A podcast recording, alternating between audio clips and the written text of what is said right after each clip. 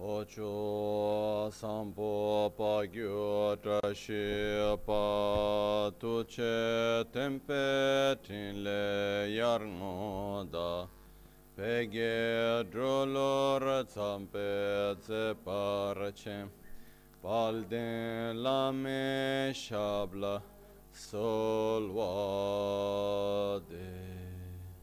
ओम गुरु वज्रधर सुमतिमो निशने कर उकवर्त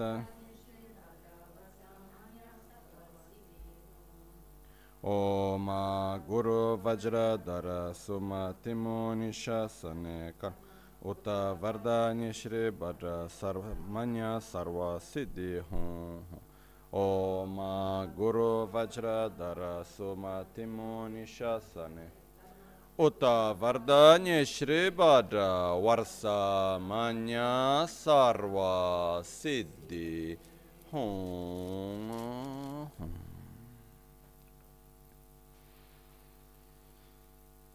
Dāgī jitsun lāma tujé ché, nyamdā dālā tujé sikso so, gyebe shesan dālā tendo so, uyon sungé nāwā tsé do so, tsé ché nyingne sōwā debe tsé, dechen korlo viso lekshu ne, yilā sambé dede ma lupa, geme hungé drupra jingé lo, tsonyi sōdan dikdun shāpe tsé, dungé namgé yinso lekshu ne, labchen tsonyi yonso tsoba dan chera nyetun chamra jingi lo chancho pargi nyinsen tukuntu nyu peme siudru lekshu ne chancho drube geken kunshi shi tungen de la drubra jingi dagi lo na chola chokpa dan chemi samjur ngenpa shiwa dan. Chedan tumbe dödön malupa beme lungi drubra dorna tingne tsira tamche dan techi pardo nekab tamche tu. rese kyamne lama kele me tukche chingi dala sikso so gongyab drewe nyamda dacha la chitson lame tuje rabgong ne. Kodan sungi nangwa drame tu nyam sunyongwe kesan topra sho kewa kundu yanda lama dan drame cheki pela long che chin Sada lamgi yenden rabzon dorje change kopa nyur tobe ya. Shoya pakyuke kodan dagilu pakyuke son. Nga ya pakyuke tukdan dagiyi ten yerme çıktı çingi. Loya makyuke kodan dagilu ma kyu ke sundan da gi nga. Ma kyu ke tukdan da gi yi. Ten yer me chik tu ching lo.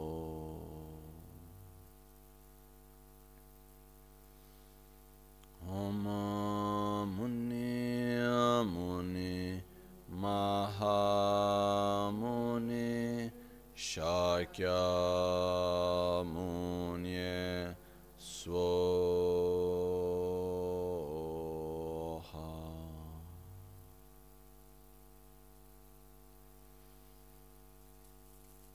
Sayashi apöki çukşi meto çan riravlingşi nide gembadin Sange shindula mikte ulvargi Drogun namda shingla chöpareshu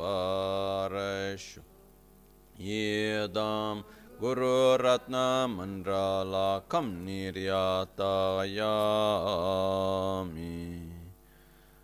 sāṅgī chodā tsōgī chonam lā chanchū pārdu dāni kyabsū chī dāgī jinsū gībē sōnam kī rōlā pinchirā sāṅgī drupā rēshū sāṅgī chodā tsōgī chonam lā chanchū pārdu dāni kyabsū chī dāgī chūshē gībē sōnam kī Drola pinchira sangye drupareshu Sangye chodan tsogi chonamla.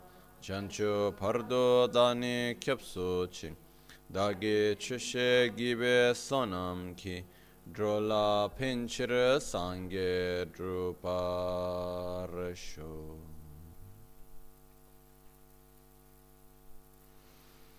In the Buddha, Dharma, and Sangha, I take refuge until enlightenment through the practice of generosity and the other perfections.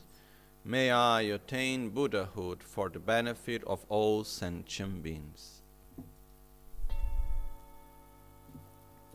Laye ke da le da ne jin ke rupa da da mi ke na da rupa kum ke dana chi tsamba tam che ke tu da ge che ten. As we have said many times,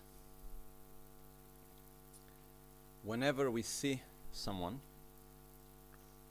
whenever we experience any situation, we are completely unable to experience it or to see it independently of ourselves.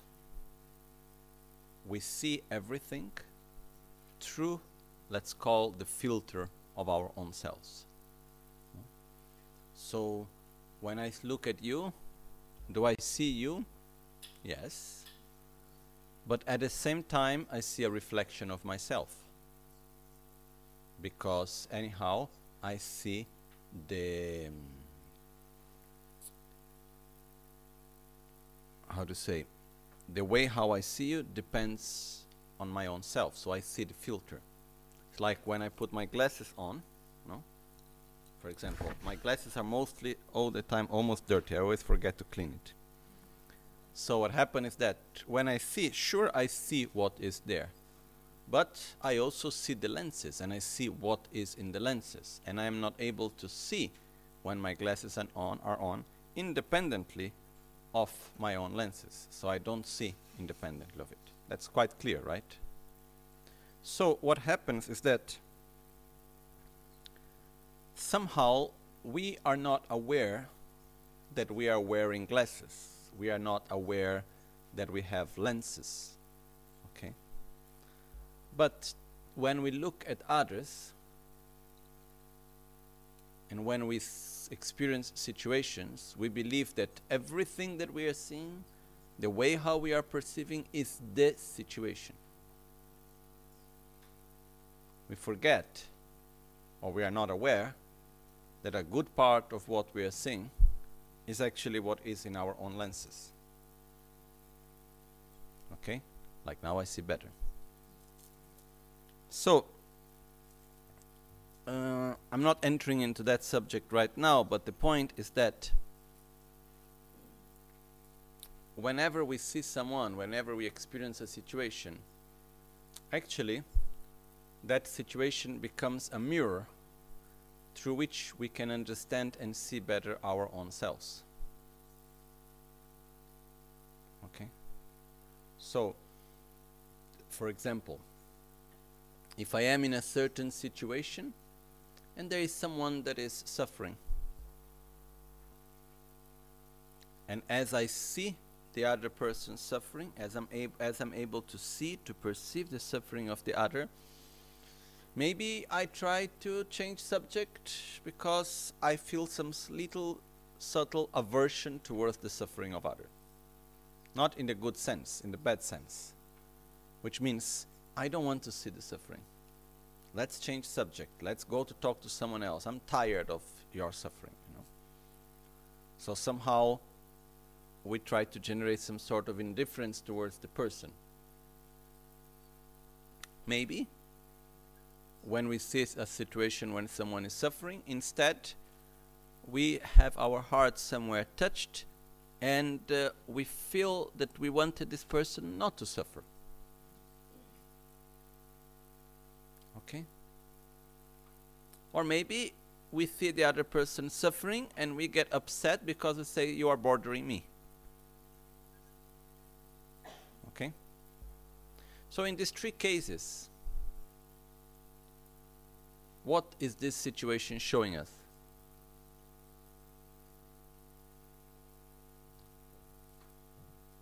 How we are.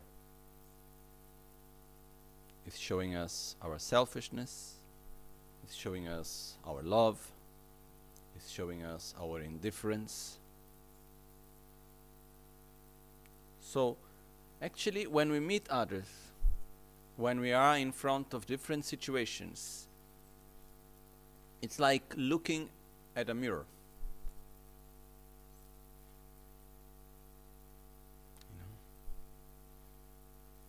And uh, if we observe, sometimes what happens is that we complain about others of actually of what we do. This is more easy to see in others, not so easy to see in our own selves. If you look at other people, it's more easy to recognize this in, our, in other people. To recognize in ourselves is quite difficult. But it's very common to see people criticizing others for doing something very similar to what actually they do.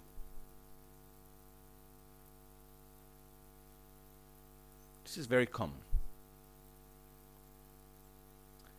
Somehow, what happens is that when we see someone that actually we see as a mirror of ourselves, it's not that the person is doing something to show who we are. No. It's the way how we react. That's how it appears, the mirror of ourselves. It's not that the person is the mirror of, of, of how we are the person acts as a mirror, and through the person, the way how we react, the way how we relate, this is working as a mirror to show actually how we are. No? The example of before, the same situation, I can react with generosity, I can react with indifference, I can react with love, but without self esteem oh, I wish you to be better, but I don't know what to do. I can react with a good self esteem and strong intention to help. Oh, I see you are not well, and I will help you. I can react with selfishness in the sense, oh, stop bothering me, you know, you are taking my time. According to the way how I relate to the situation, spontaneously, I can see what is inside of me. Okay? So,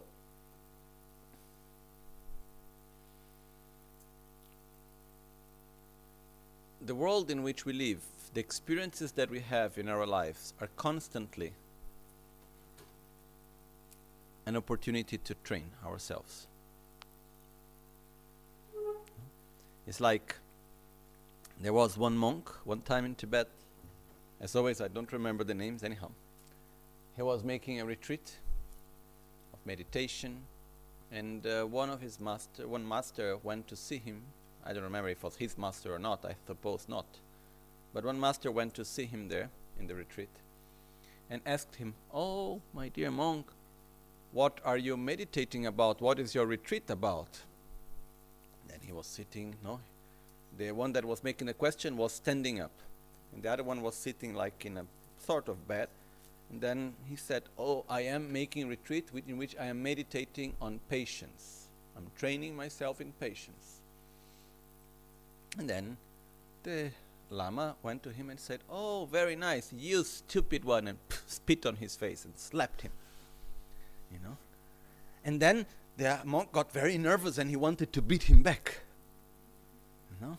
Then he made one step backwards, he looked at him, smiled, and said, Remember, Without an object of anger, you cannot practice patience. It's so easy. I am so patient. No one is harming me. Everything is as I like. Everything is so nice. I have so much patience. No? Then come one small mosquitoes and we get nervous.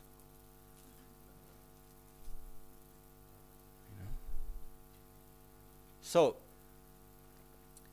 Another example was that one time Atisha had uh, one attendant.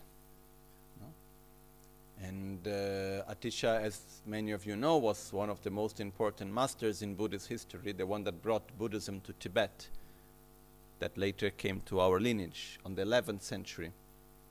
There were other masters that brought, brought Buddhism to Tibet earlier also, but our lineage goes through Atisha in the beginning of the 11th century. And uh, Atisha, when he came, there was one attendant that went with him to Tibet. And uh, he was his cook. And uh, it is said that his cook had a difficult character. He was a little bit rough with people, was not an easy person to deal with on a daily basis. So one time, after many years, some of the most well-known disciples of Atisha, they went to Atisha and they said, "Oh, great master." They said the name of the cook, and they said, "Oh, do you know your cook? He has been working so hard for so many years. Why don't uh, he deserve one good vacation in India?" Remember that at that time to go for a vacation, it would be one year to go, one year to stay, one year to come back. You know, you need to go walking for many months, so it was not something obvious. Go for a vacation, take two weeks and come back. It was like minimum a year and a half. No? So they say, oh, why don't you know our cook? He deserves so much. Why don't we still send him for some vacation in India? Then Atisha looked like, hmm, what are you saying? And then uh, they didn't see the answer they were wanting. So then they said, oh, maybe actually instead of going to India, he could make a good retreat. You know, he works so hard, he could make like a three years retreat. No, we take care of you, we cook for you, we have learned the food you like, we can do it, don't worry, you know. And so and so on. And Atisha still didn't answer. Then he just looked at them, and then Atisha asked them, But one thing, who are you talking about? Aren't you talking about my master of patience?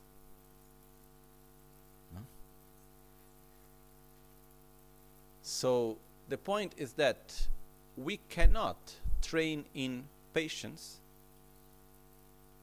if we don't have difficult situations to deal with. It is not possible. You know, when there is a difficult situation, when there is a so-called object of aversion, there are three possibilities of reaction. Or we enter into it and we let ourselves be driven by aversion. So we react with nervousness, with anger, and so and so on. And from the mind it manifests to the words, and then it can manifest physically on our face expressions, on our hands, on even beating the other. It can manifest in many levels. So it manifests from the bod, from the mind to the speech, and from the speech it can go over and manifest physically also. Okay, this is one possibility when we are in front of an object of anger. We react with anger. Another possibility is that inside we generate strong aversion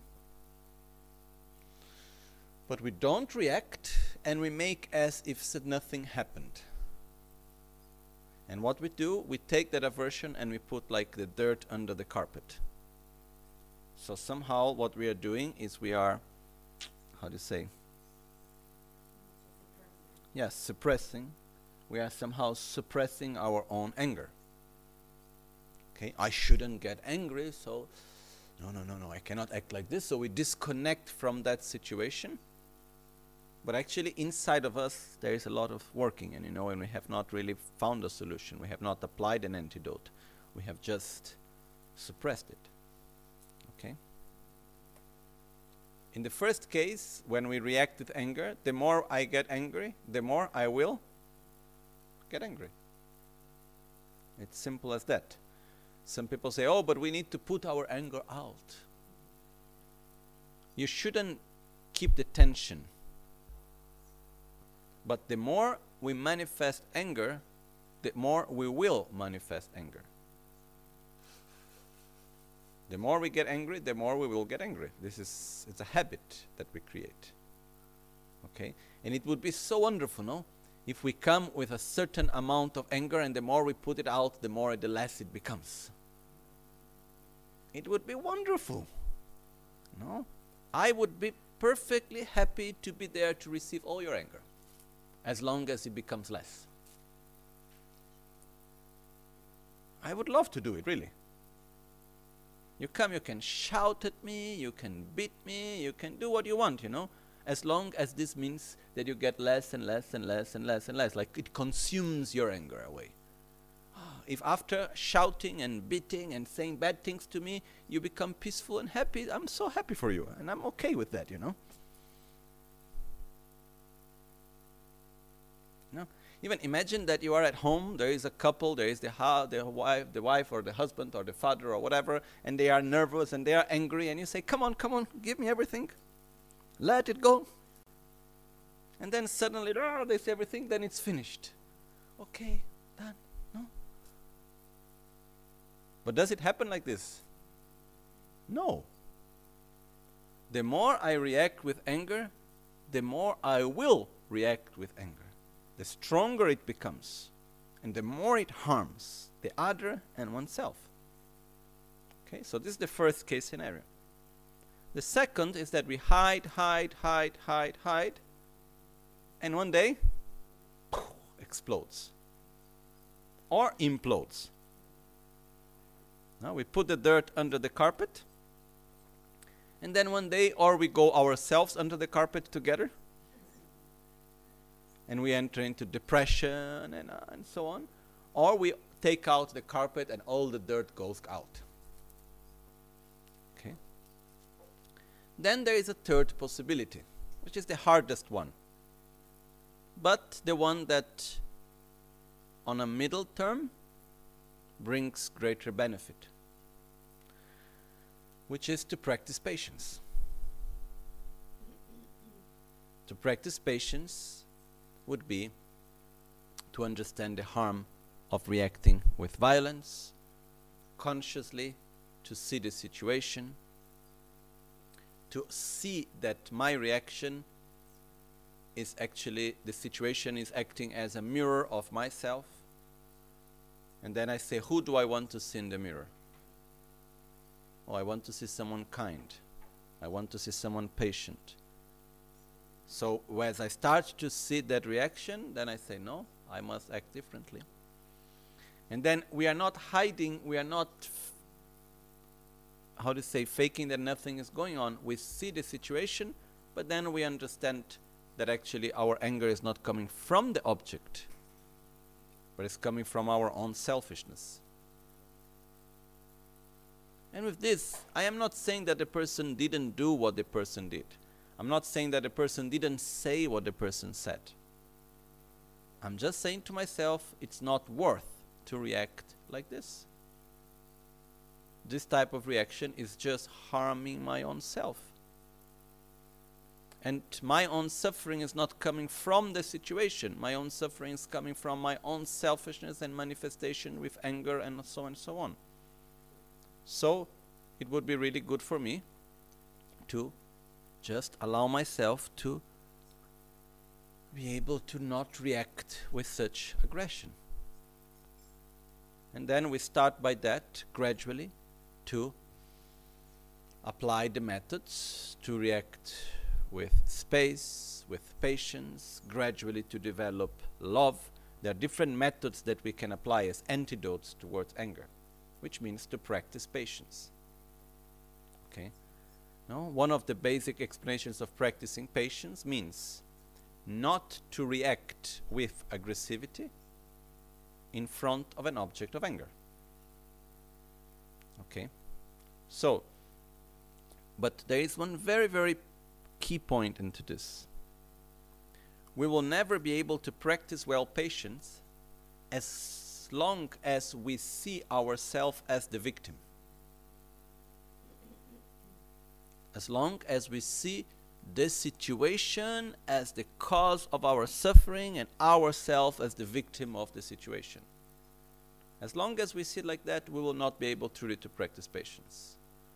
We can only practice patience well by understanding in the process that the situation is empty of inherent existence. It doesn't exist as it appears by itself. It does. It's not how to say it's not absolute, it is relative. It's like neutral. I am the one that applied the meaning to it. You know? It's like if someone acts in a way that we do not agree, in a way that we don't like. We can react with anger, or we could react with compassion. I'm so sorry for all your ignorance. Look how you act in a way that generates suffering for yourself and others. I deeply wish for you to be free from this mental defilements and the negative karma you are generating, and so and so on. So, may you be free from your own suffering and the causes of suffering. Okay? Somehow we are able to see the deeper aspect of suffering in the other person. So the same situation, I can react with aversion or I can react with compassion. What makes the difference is not what the person is doing, but how I am relating to it. Okay? So, it's very important for us to understand into this that the situation by itself doesn't define itself what defines the experience is the value that we attribute to it. Okay? So, that's when we can actually practice patience. And in front of the situation, we stop blaming the other and we say, okay, I need to react in a different way. And then I can actually train patience within that situation. And uh, the great masters of this lineage, the great practitioners, disciples of Atisha, and the ones that came later, what they would do is that whenever they saw that it didn't matter all the common daily situations that they would go through, they would, they, it would not take them out of their comfort zone. They were comfortable, they were stable, they were fine with the situations in which they were. Then they would go to look, they would try to create situations that would take them out of their comfort zone. In other words, if they thought that they were in a context in which they would never get angry because everything was fine, they would try to create situations to see if there was any anger somewhere. They would go and they would like do something and try to go into different situations and to try to get into difficult situations so that they could find and to see if somewhere there was some anger hiding within themselves so that they could apply the antidote. I don't know if this is clear. We don't need to do that, okay? I don't think we are yet at that level. If we are able to apply the antidotes in what already comes spontaneously in our life and we cannot deal with already, that's already good enough. But it's important to understand that when we go through situations, it's a mirror of our own selves. One other very clear example of that is there are some days that we wake up more joyful, and some days that we wake up more nervous, more tense, more sad, or not? That's normal, right? Uh, we could give many explanations. Oh, that's because of the astrological aspect, that's because of the hormones, or whatever. There are many, many ways of explaining all of this. The fact is that there are some days that we wake up that we are more sensitive, there are some days that we work, they wake up that we are less sensitive, some days that we wake up that we are more nervous, less nervous, uh, more joyful, less joyful. Okay? That's for all of us like this. If we wake up in one day in which we are very joyful, we feel a lot of space, we feel a lot of joy. Oh, what a wonderful day. It's raining, how beautiful is rain, there is sun, how beautiful it's sunny. You know, we are joyful. Then a certain situation happens. Okay? A person comes and says something to us that we don't like very much. How much do we connect to what the person said to us? Instead, there is another day in which we wake up nervous, which everything looks bad. it's sunny, oh, it's too hot, it's raining, why there is no sun, you know? And then what happens is that we go through the same type of situation. Uh, the same person comes and says the same thing. Do we react in the same way or we react differently? In the two days. Obviously, we react differently. Okay? So, what is this actually showing to us? That the way how we experience the situation, it's a mirror of how we are. It's a reflection of how we are. If it was not a reflection of how we are, we would always experience in the same way. But it's not like that. So, we should remember that the way how we experience situations is a reflection of ourselves. Okay? Well, let's go back to our text.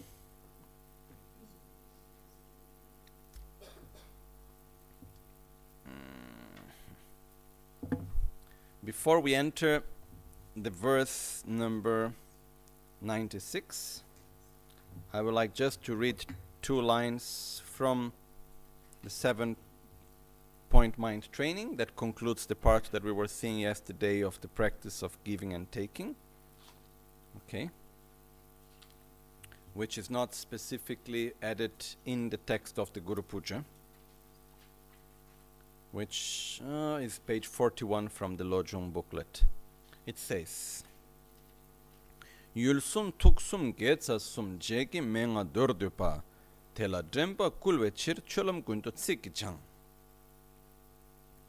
Concerning the three objects, three poisons, and three virtues, the, instruc- the instructions to be followed, in short, is to be mindful of the practice in general by taking these words to heart at all activities. Which are the three objects?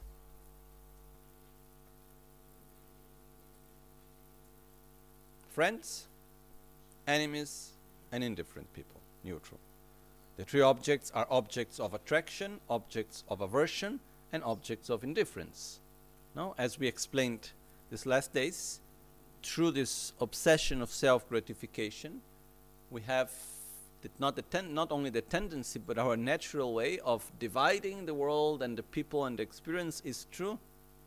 Those that are good to me are my friends, those that are harmful to me are my enemies, those that are not harmful or beneficial, I am indifferent. These are the three objects. Three poisons attraction,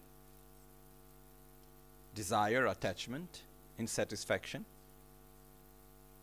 But mainly is unlimited desire, unlimited uh, uh, attachment, aversion that manifests as anger, as aggress uh, aggression, violence, and so on, and indifference.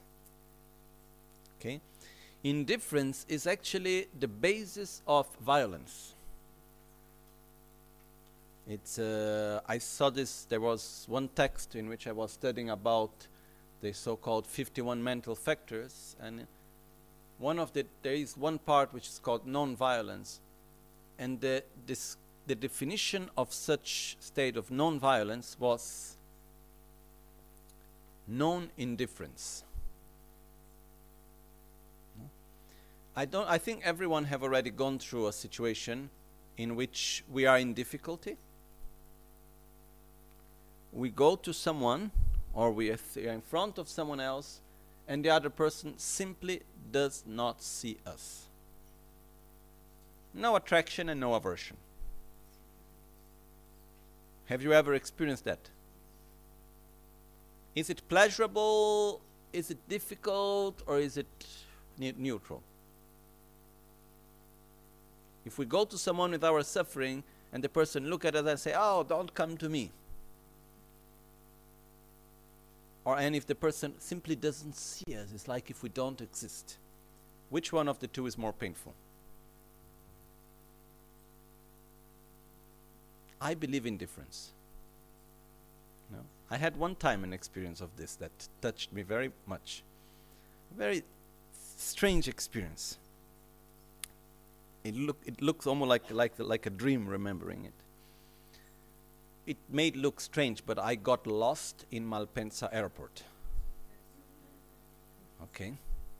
I had just come back from Tibet, and uh, there were few people that came to pick me up. I was going with the little cart with my luggage. Some other people were in front of me taking my other things, in which was my bag with money and telephone. And then suddenly I looked to something. When I looked to the front, I didn't see my friends anymore. Okay? And then I had a thought where did they go? Which parking? So I tried to look for where they were. And I had a lot of luggage with me also. So I started going around to try to see in which parking they were, and it was quite long. So I thought I need to talk to them. Also because I was worried that they were worried that they would not see me anymore. So basically what I wanted to do was very simple logic. I need to call home and ask someone there to call them to say where we need to meet. That's all. Simple as that. No? It's a very simple thing. No. Find someone to lend you a phone when you are in need. It took me almost an hour in Malpensa airport for someone to allow me to make a phone call. I, people would be passing, and when I would go to someone to ask for something, people would just look, look to the side and move on, you know. And uh, I don't think I have the face of someone that will somehow harm them, you know. And uh, I know I didn't approach people with an aggressive attitude. You know? I had the attitude of someone that was asking for help.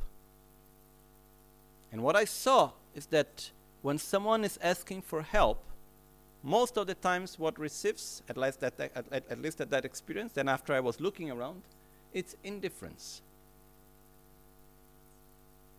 I asked the police guys, they said, sorry, that's not our job. Uh, I went around, I tried many ways. Finally, someone accepted with a lot of resistance. And then, uh, after a long time, it worked out. But it was an incredible experience.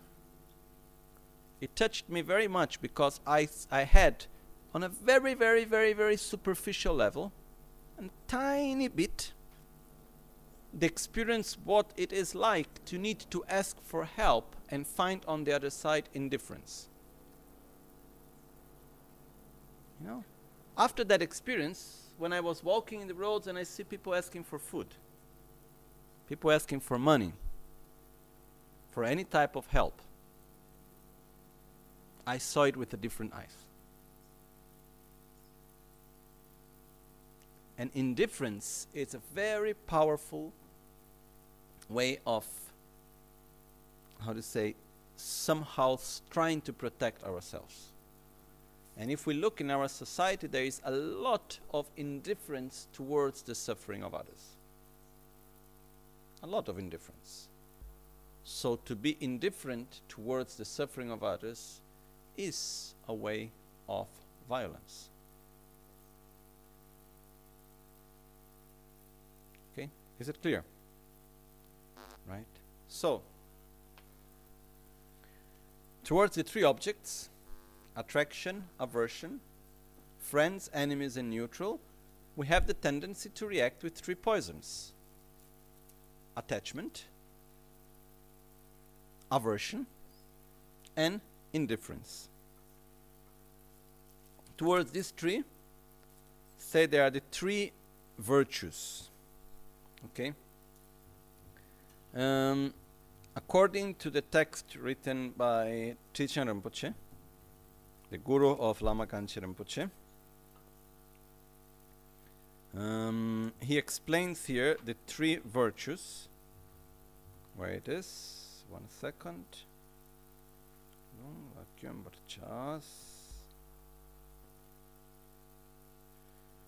Getsas on Simchen took some good chat. Simchen namla tuksun da trawe membe getsa sums. Is that is we pray we we we desire that may each and everyone be free from these three poisons.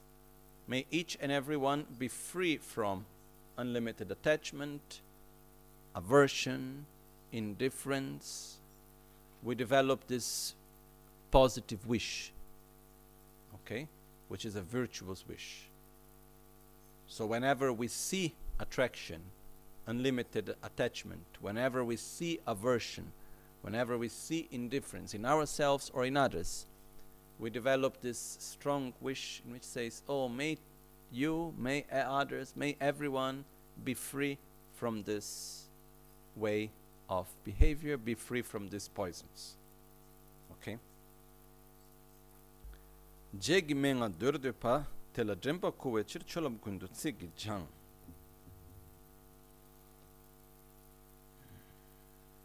so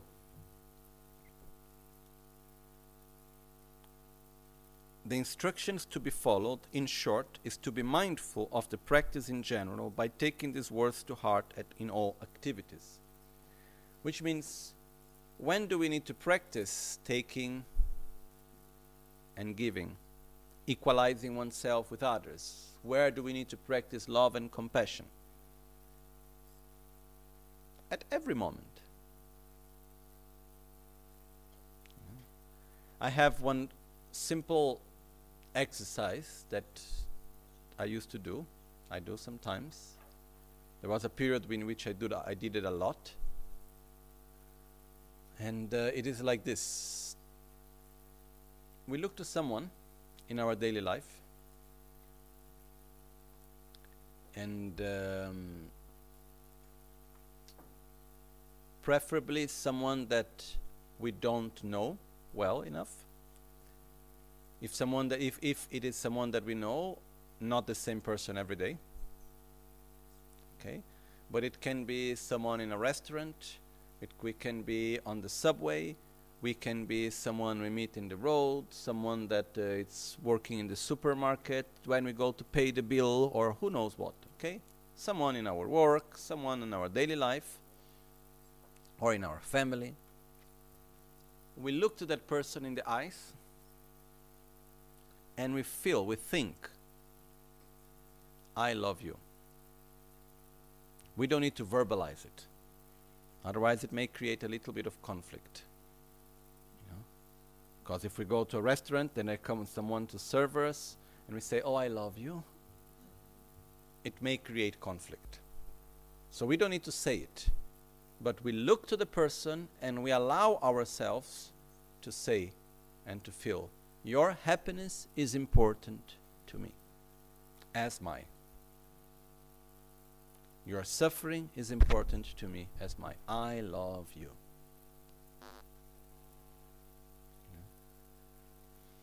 And uh, when we do that,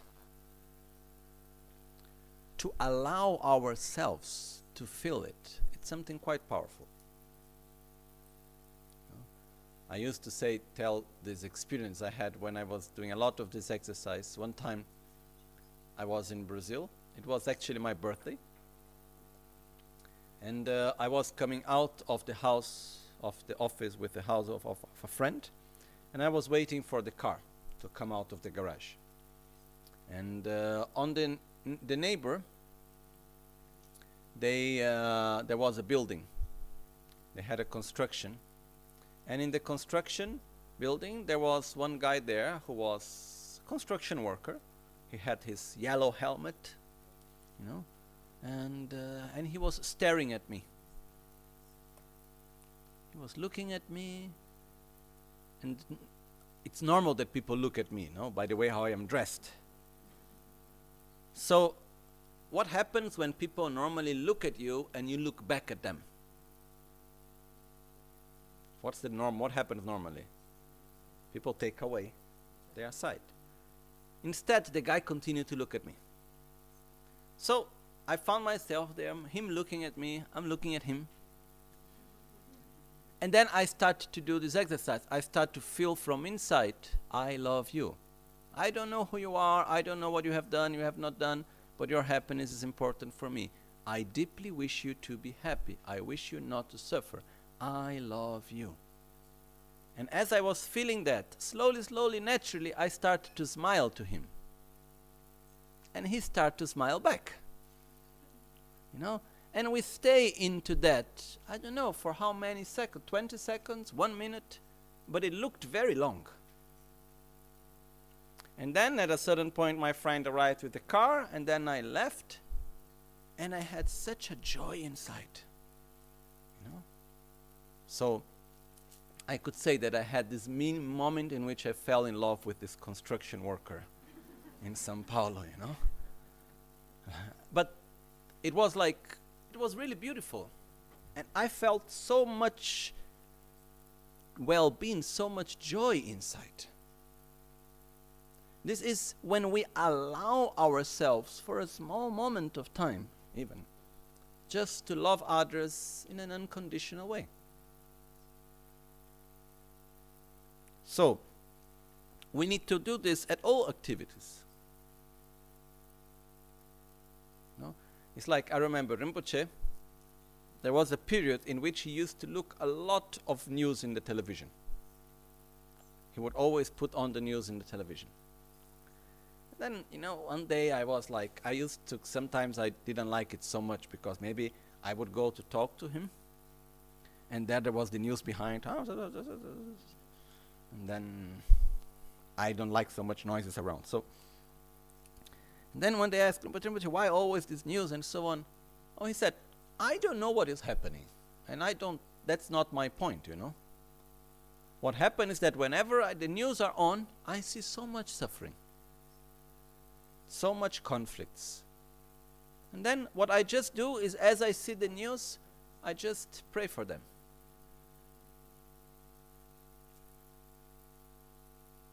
So basically, it's like it's a modern way of instead of visualizing sentient beings, you turn on the news, you know. And then just generate love, compassion, and so on. So we need to apply it to every aspect of our life. Okay? And this connects us to the next verse. But when it says by taking these words to heart, it's because words direct the mind. In Tibetan, there is a saying in which goes by the old man of meaning depends on the stick, on the walking stick of words. Which means the meaning to keep be kept alive in one's own mind, it depends on words. You know? Like on a more large scale, what is the way to eliminate concepts? By eliminating the words that represents these concepts. If you read 1989 uh, of Orwell, 84, 1984 of Orwell, you know, there was this newspeak, the language which was part of this whole story. And the concept was that you take out words to eliminate concepts. And it's interesting because when we learn a new word, we learn a new concept. And it's something very powerful. Concepts are very, very powerful.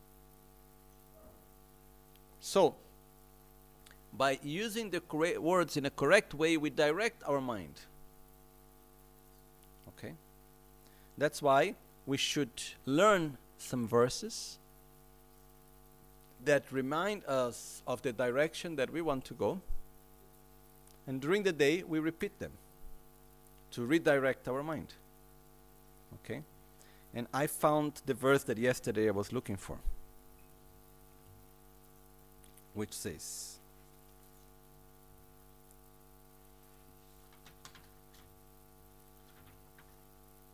I found. Now I need to find it again.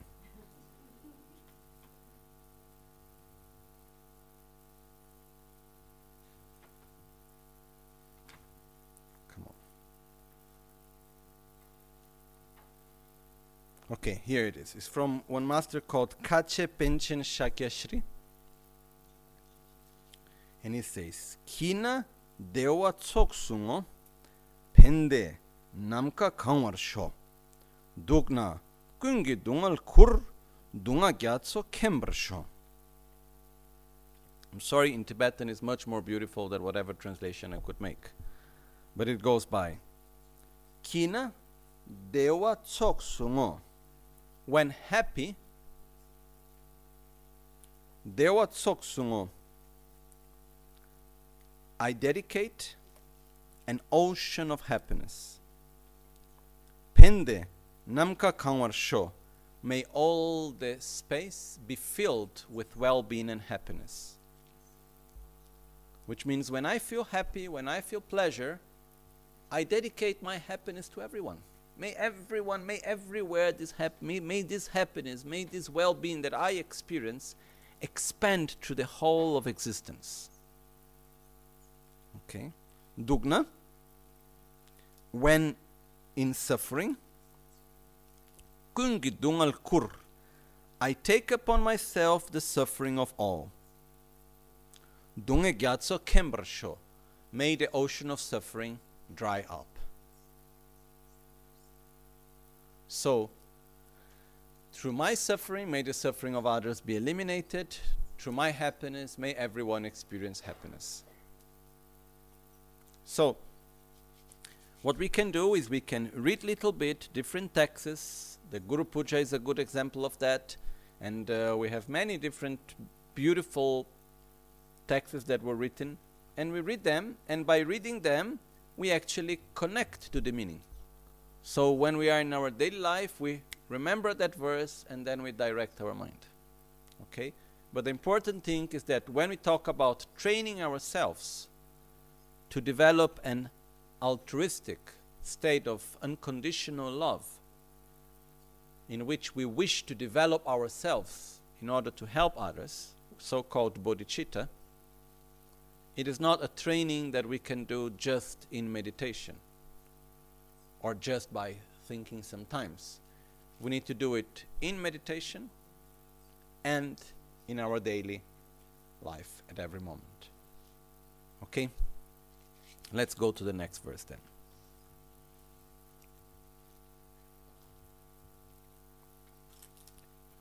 The next verse enters the third part of the seven point mind training, which is a very useful one, and it goes by the third of the seven points of Lojong mind training, which is King Janchu Lam to Gyur.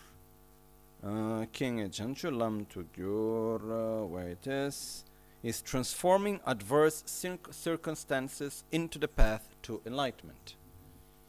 Okay, is in our lives it happens that we go through difficult moments, right?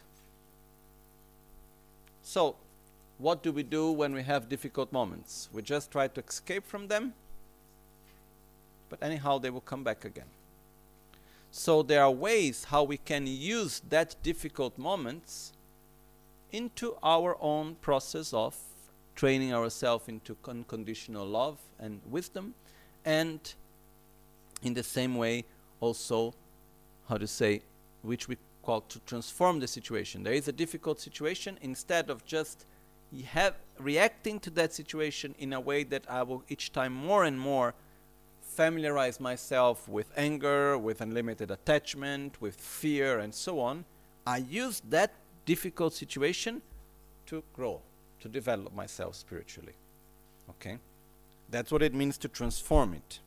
So, that's a very, very powerful part of Lojong, which is to transform adverse circumstances into the path to enlightenment. And we have three verses that go for that. And they are nöchu dikpe drebu yong kante midu dunga chartar bab gyurkyan lenge drebu sebe gyurtone kenge lamtu longwar jingi lop dorna sange nangwe chi shariyan choku nimbo tomnge nyamlengi chanchu semni pewe lam gyurte yide bashi gombra jingi lop jorwa shidan dembe tapke ki gomla jorwa dang tamtsi labchi dunchen jompra jingi lop Actually, the first two. The third one, it's already the next steps. should even the environment and the beings therein be filled with the fruits of karmic debt and, um, uh, uh, and unwished for suffering pours down like rain, we seek your blessings to take these miserable conditions as path as a path by seeing them as causes to exhaust the results of our negative karma.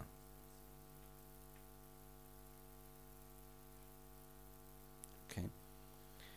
This verse it has a little tricky part of translation because literally it could be translated into two ways, which is should even the environment and the beings therein be filled with the fruits of karmic debts, which means that should it happen that the environment and the beings therein act towards me in a way that I experience suffering.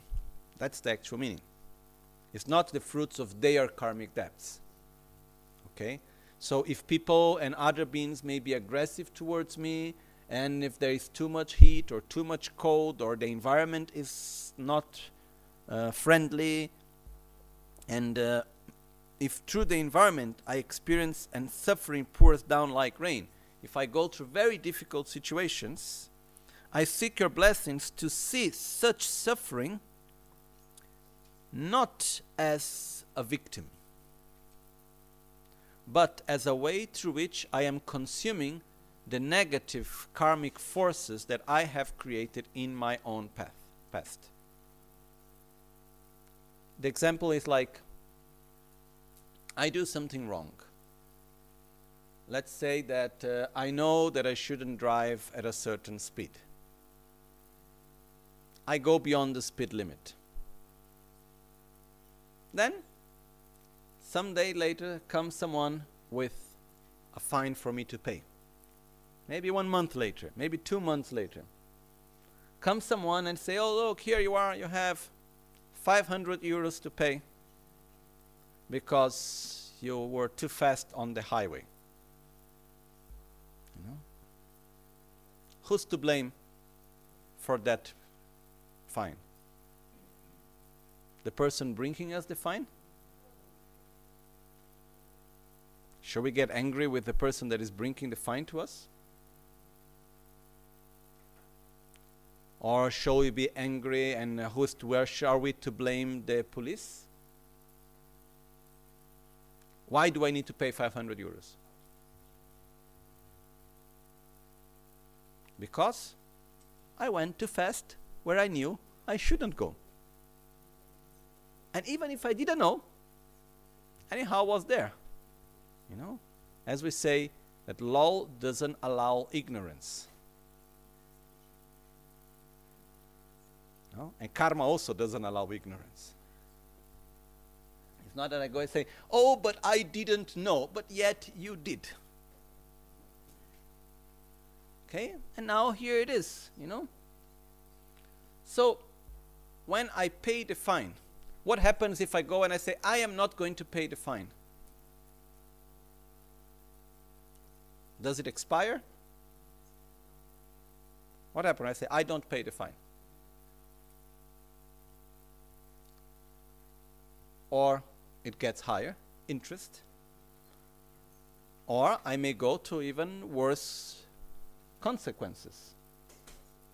Okay? So, when I pay the fine, I am extinguishing the fine. Is this clear?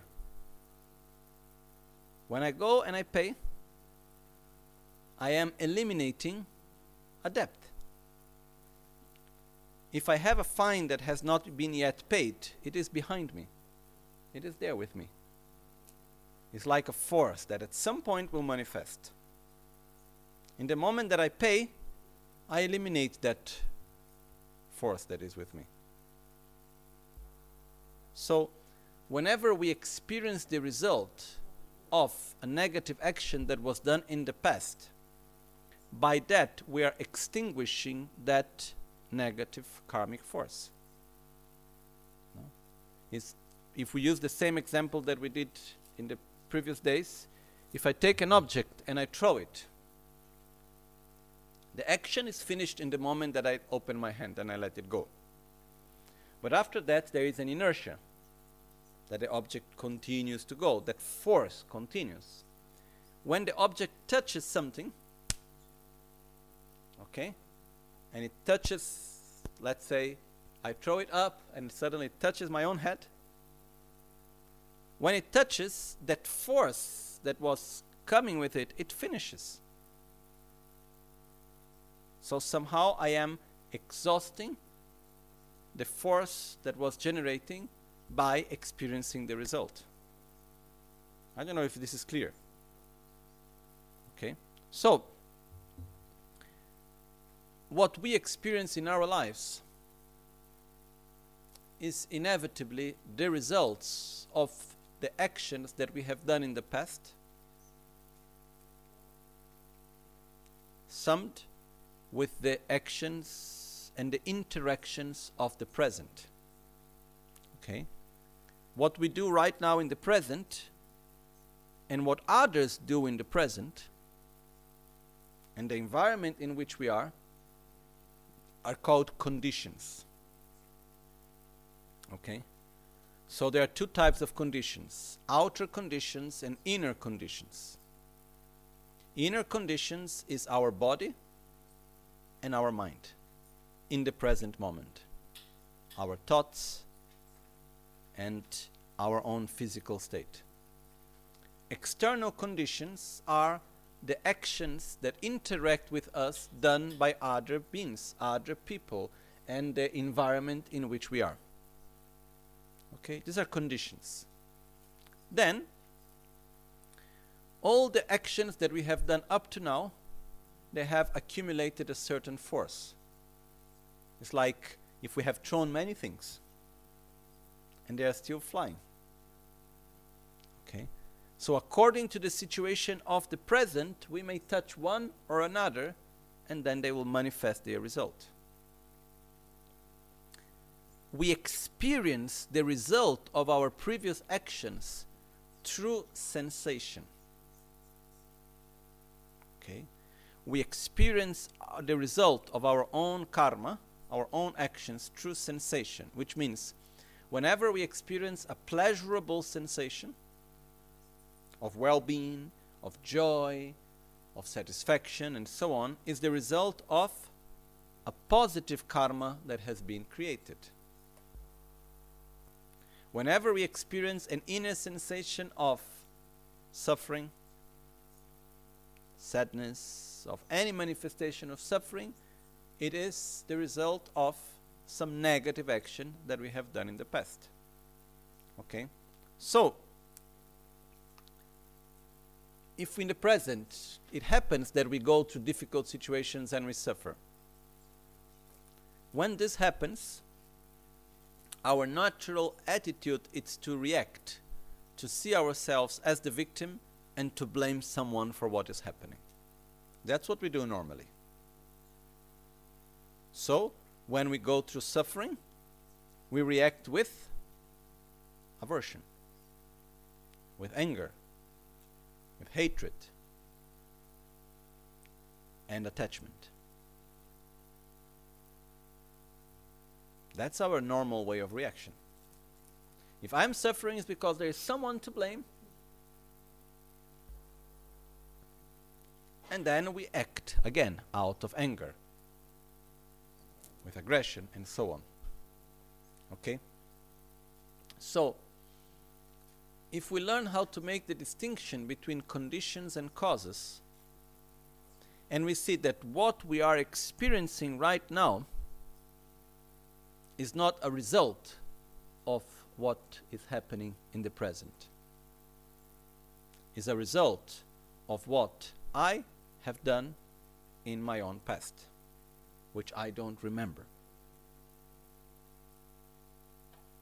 Because you know, we cannot even remember well what we ate yesterday for lunch. Forget remembering all the actions that we have done. But the fact that we don't remember doesn't mean that they end. They are still there, moving. We still have all the forces. if we look from another perspective, more superficial, in the present, are we influenced by experiences of our childhood or when we were a teenage or something that have happened many years ago?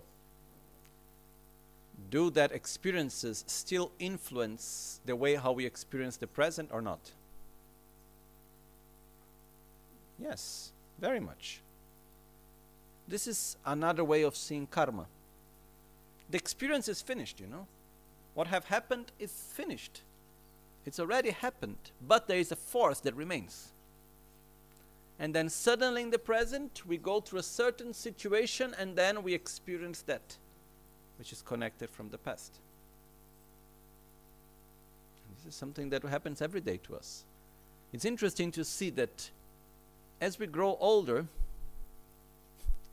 most of our suffering is not connected. I could say all, but let's say most of our suffering is not connected to what is happening, but is connected to wounds that we have had, that we have of the past, that the present situation awakens.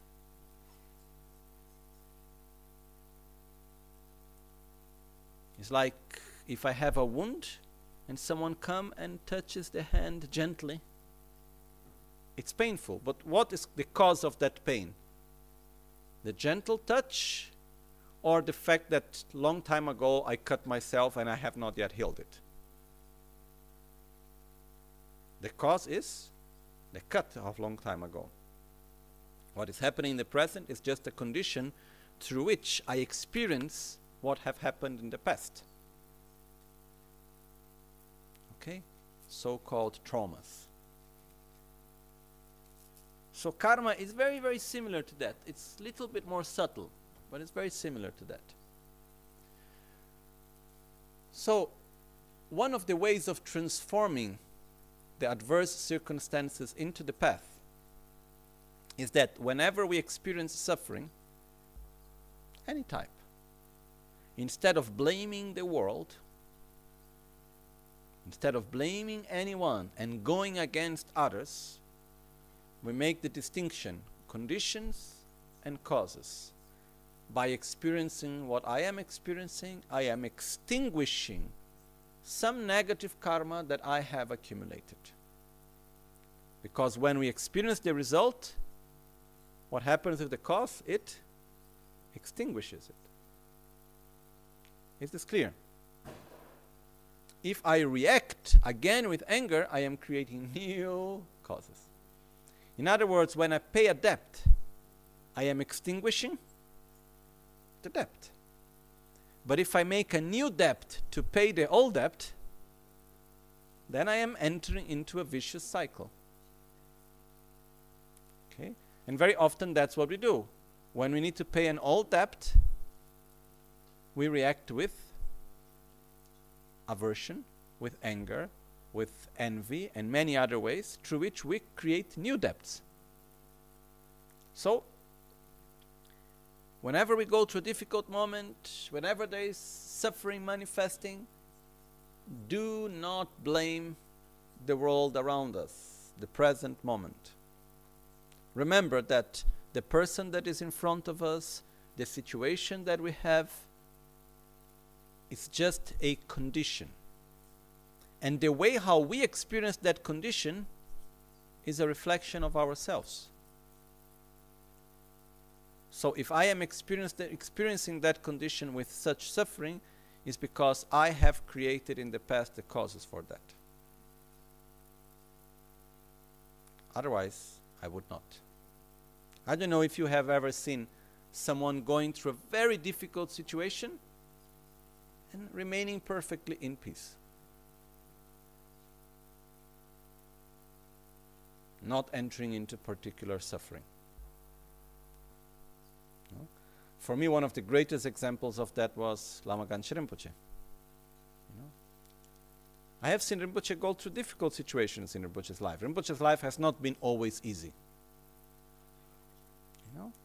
Including the last weeks of his life. But at the same way, I never saw Rinpoche manifesting suffering. I never saw Rinpoche manifesting any sort of aversion or anger or anything like that. But most of all, I never saw him manifesting suffering.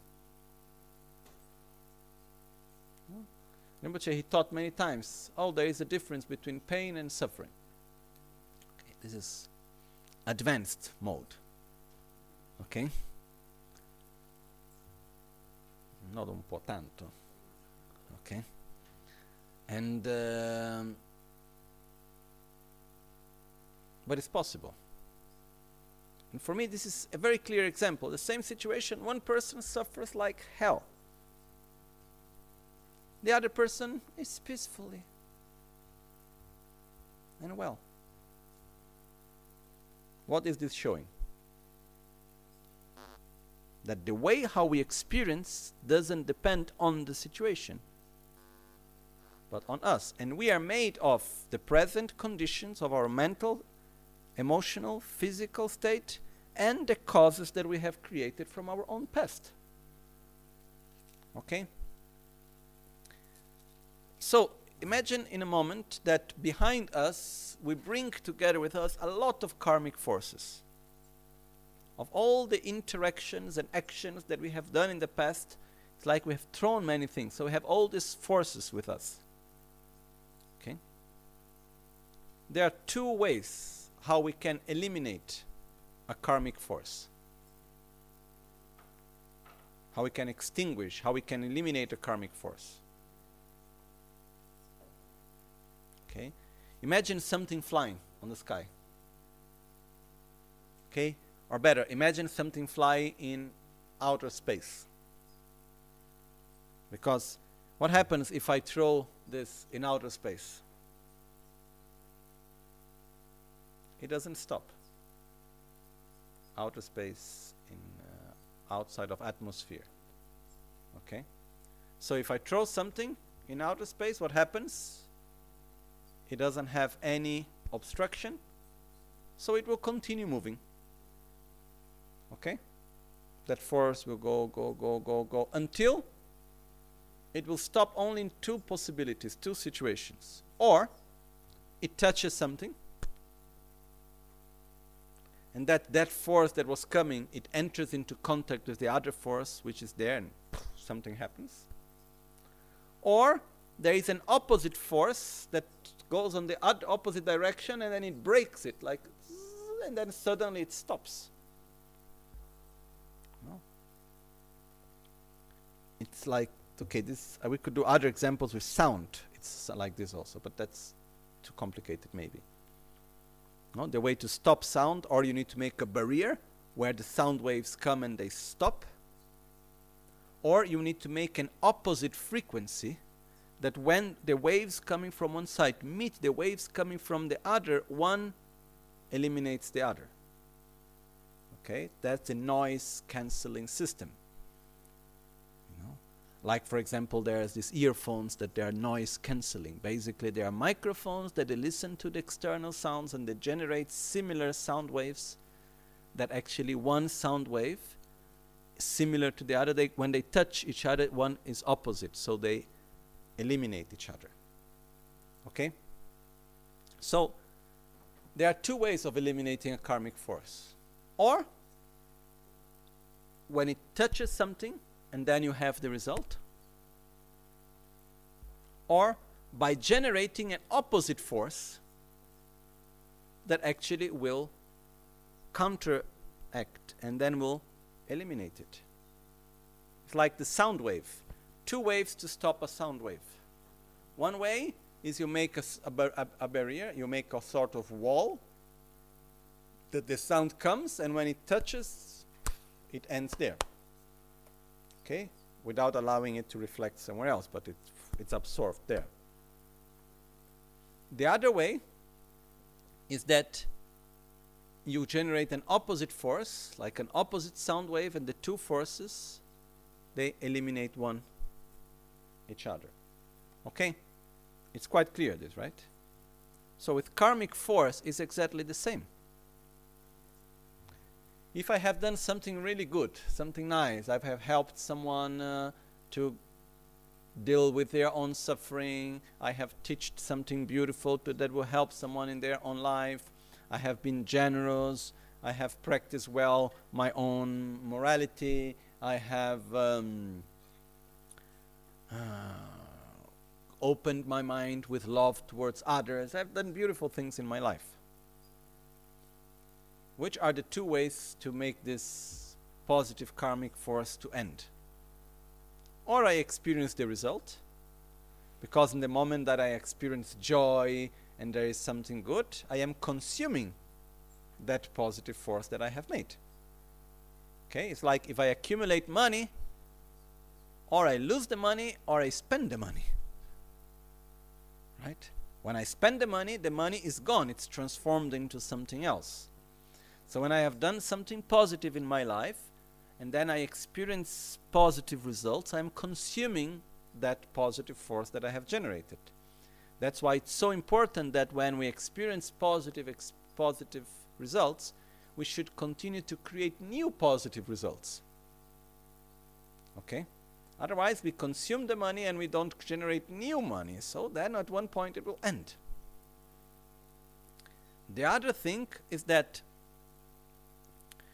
um, if I regret about the positive action that I did and I react with aggression in relation to that same action, I am generating an opposite force that will eliminate the positive karmic force that I did. Okay? If I do something negative, like I harm someone with intention, there are two ways how I can extinguish that karmic force. Or by experiencing the result, or by generating an opposite force by recognizing that that action was not correct. So I regret of what I did and I generate a new positive energy that goes in opposite direction to that one. Okay? These are the two ways that we can extinguish a karmic force. When we experience the result of a negative karma, we call it's, it's called that we have, by that we extinguish that negative karma. When we generate consciously an opposite force that eliminates the previous negative karmic force that we have done, it's called a process of purification.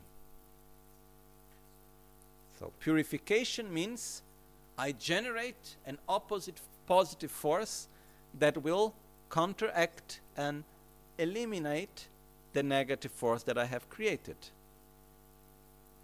In other words, I can eliminate my debts without needing to pay for it. Okay?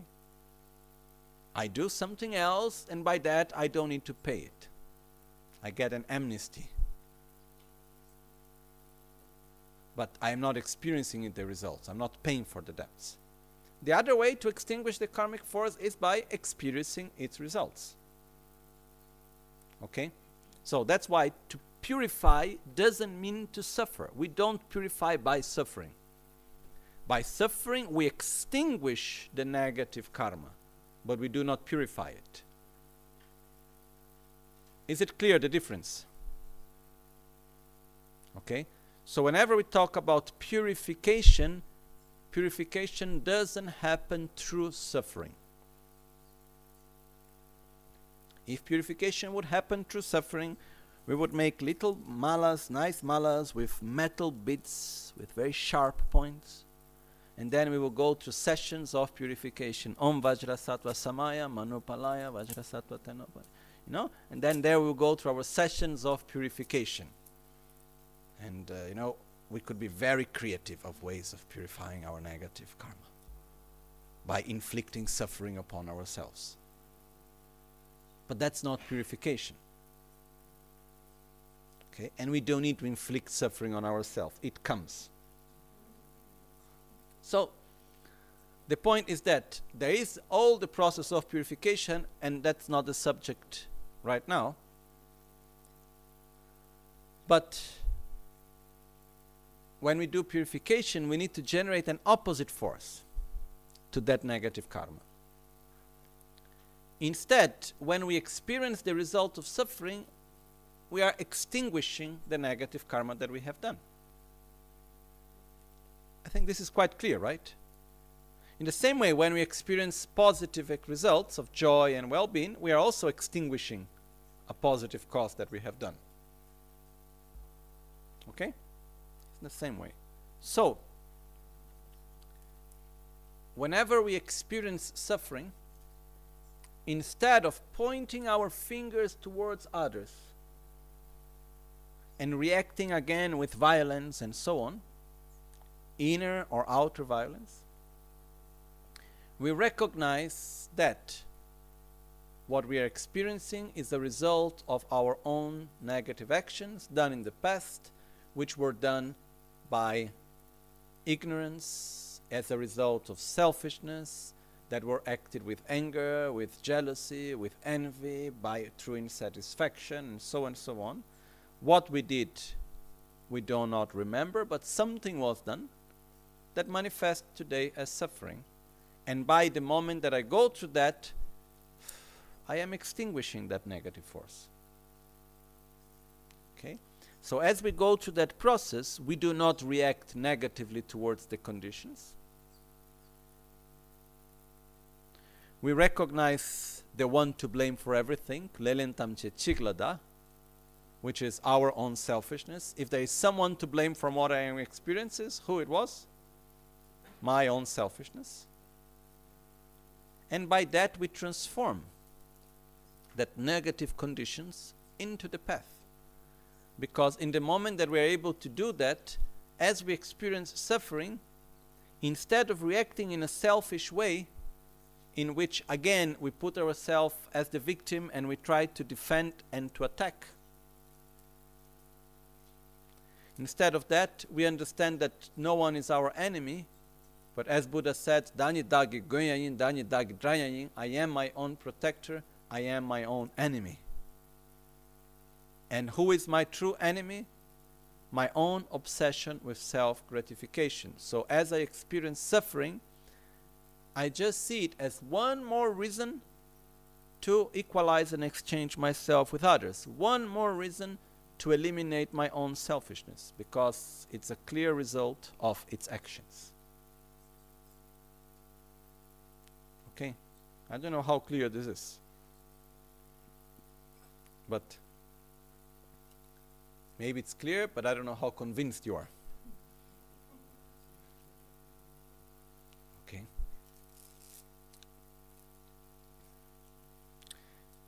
It's difficult sometimes because we have very strongly in our culture the idea of sacrifice. And this idea by suffering I purify.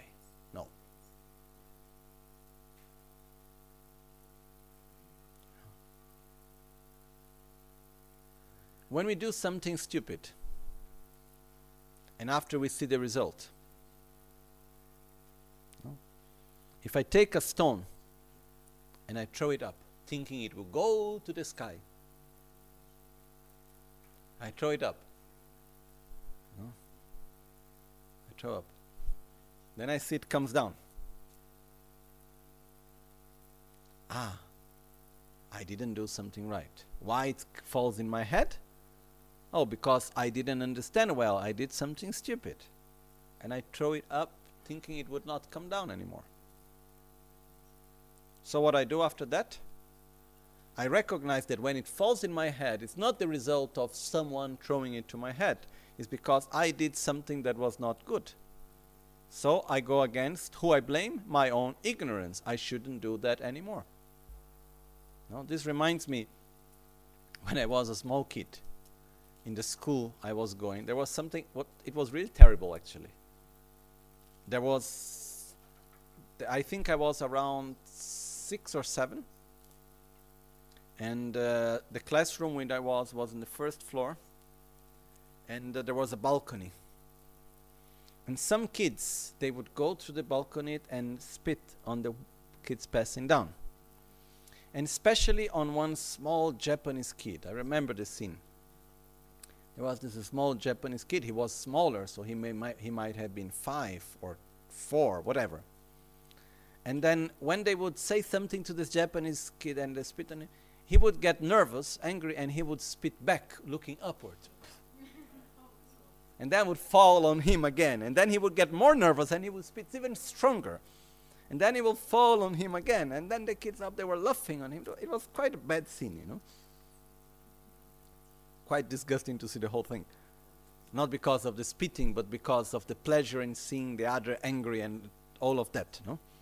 But anyhow, the point is that if I spit upwards and then I see it following, and I don't understand that that's the result because I spit, I will continue to do it more and more. If I'm able to connect the dots and see, oh, what is falling is actually my own saliva that I throw up, what shall I do?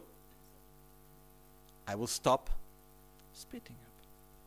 The problem is that when we experience a result of suffering, we are not able to connect the dots.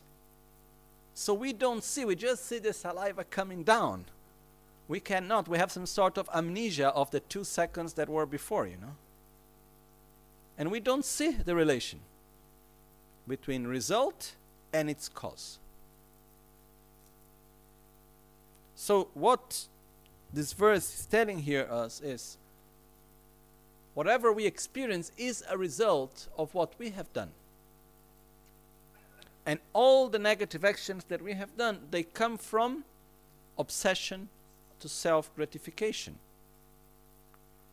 So, in the moment that I experience suffering, I do not blame others, but I blame obsession to self gratification. I, I blame my own selfishness. And if I am able truly to do that, then I transform the adverse circumstances into the path to enlightenment. King. Okay.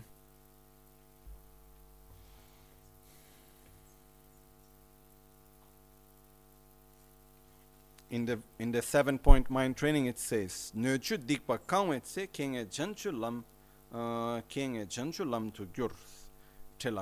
gom jar chu when the environment and its inhabitants overflow with unwholesomeness, transform adverse circumstances into the path to enlightenment. Apply meditation immediately at every opportunity. The supreme method is accompanied by four practices. When we say meditation, it means familiarization, it means training. Apply the training at every possible circumstance. Okay? So, we will go now to this here in the next verse. In short, no matter what appearances may arise, be they good or bad, we seek your blessings to transform them into a path ever increasing of the two bodhicittas, which means of wisdom and unconditional love through the practice of the five forces, the essence of the entire Dharma, and thus may we acquaint ourselves with only a happy mind. Okay.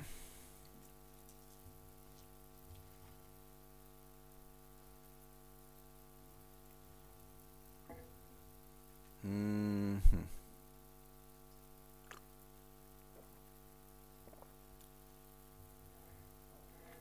Actually, verse 97 refers to the fourth of the seventh seven point mind training. Okay? The fourth of the seven point mind training is to integrate the practice of a single lifetime.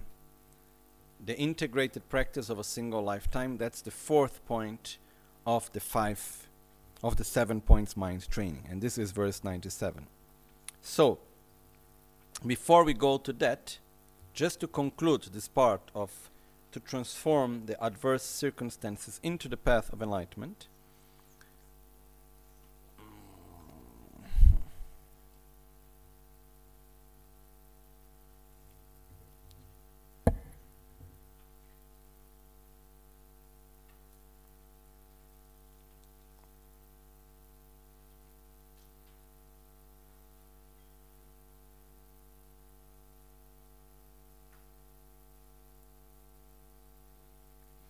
There is one verse from Guru Suvarnadipa, the guru of Atisha.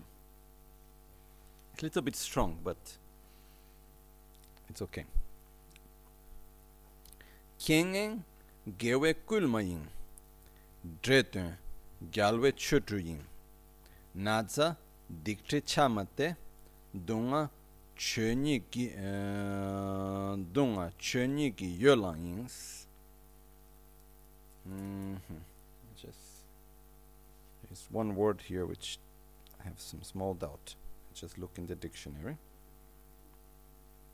One second.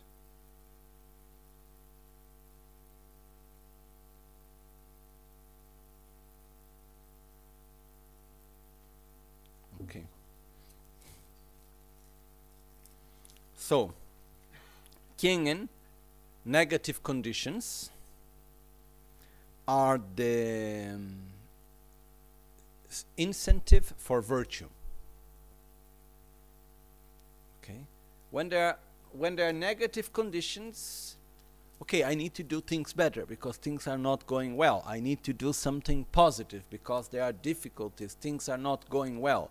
So whenever there is negative conditions, actually it is an incentive to act virtually. In other words, it would say when things are not going well and we understand the connection between the present and the past, we say, I must act correctly, I must act virtually because I don't want to experience this anymore. So, negative conditions, it's actually an incentive for virtue. This is, he says here, Dredun Gyalwe Chudruyin um, which is like harm and uh, sort of negative spirits and so on, are manifestations of the Buddhas, which in a way it is saying like when we go through difficult situations, these difficult situations actually are the ones that allow us to practice, are the ones that allow us to see ourselves more clear. So they are actually like magical manifestations of the Buddhas to help us on our own path.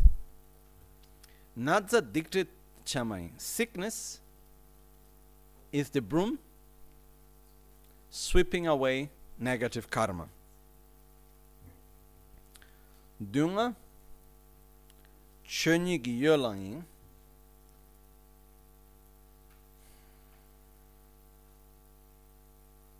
It's a little more difficult to translate, but says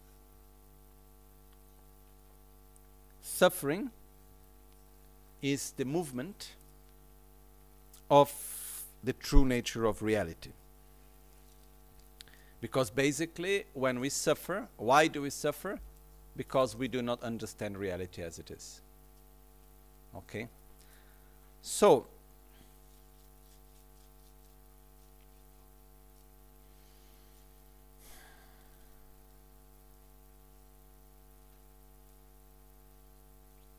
it's a it is somehow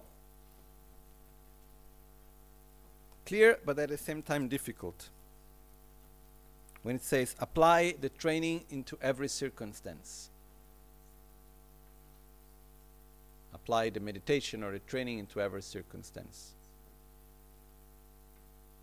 We have good moments in life and we have bad moments in life and we have neutral moments in life.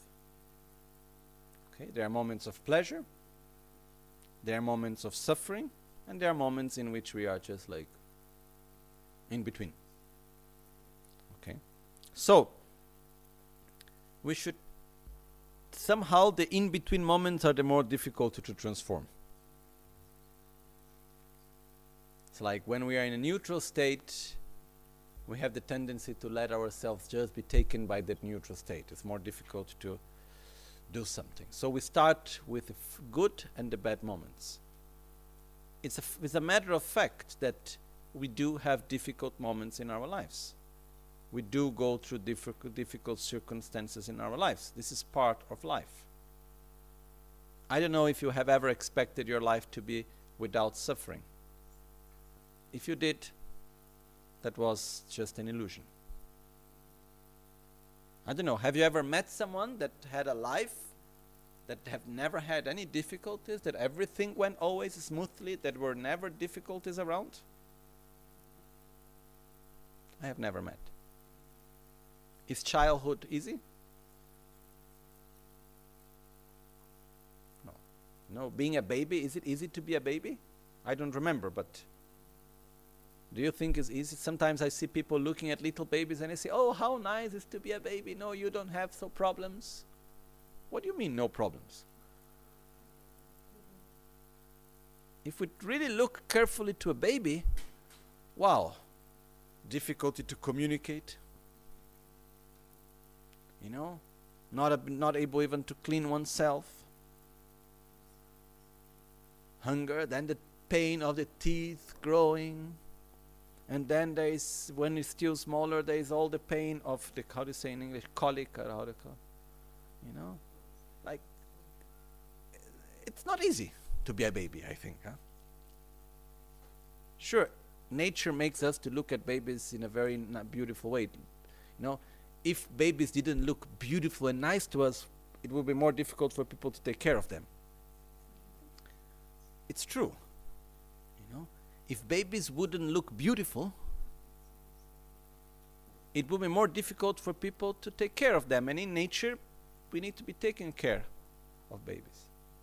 On the other side, we need to generate gratitude towards our parents because they need us when they get old, as we needed them when we were little.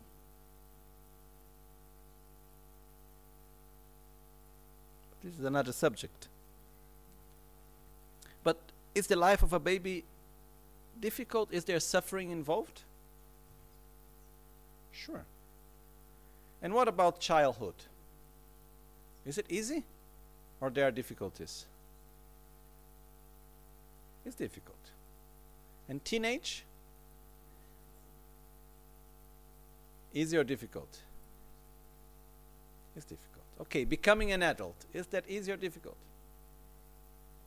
You you just need to start to understand do I get married? I don't get married. What do I do? Understand how to get well, how to relate with other people, couples, or this and that.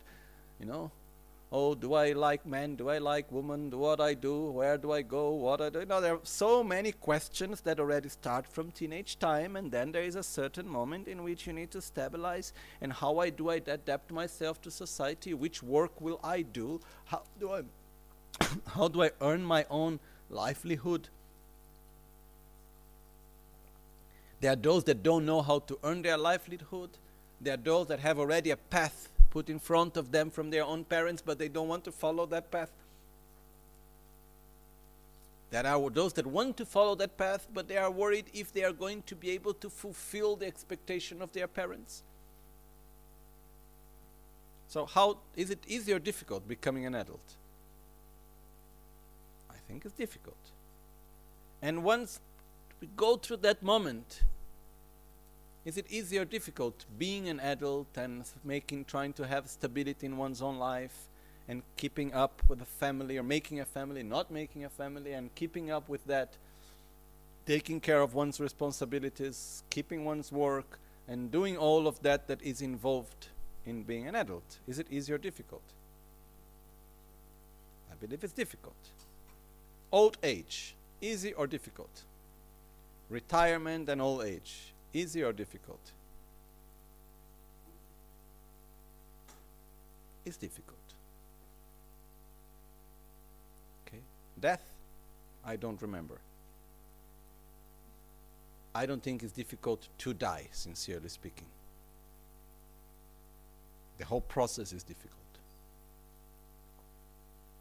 So, is it life easy or is it life difficult?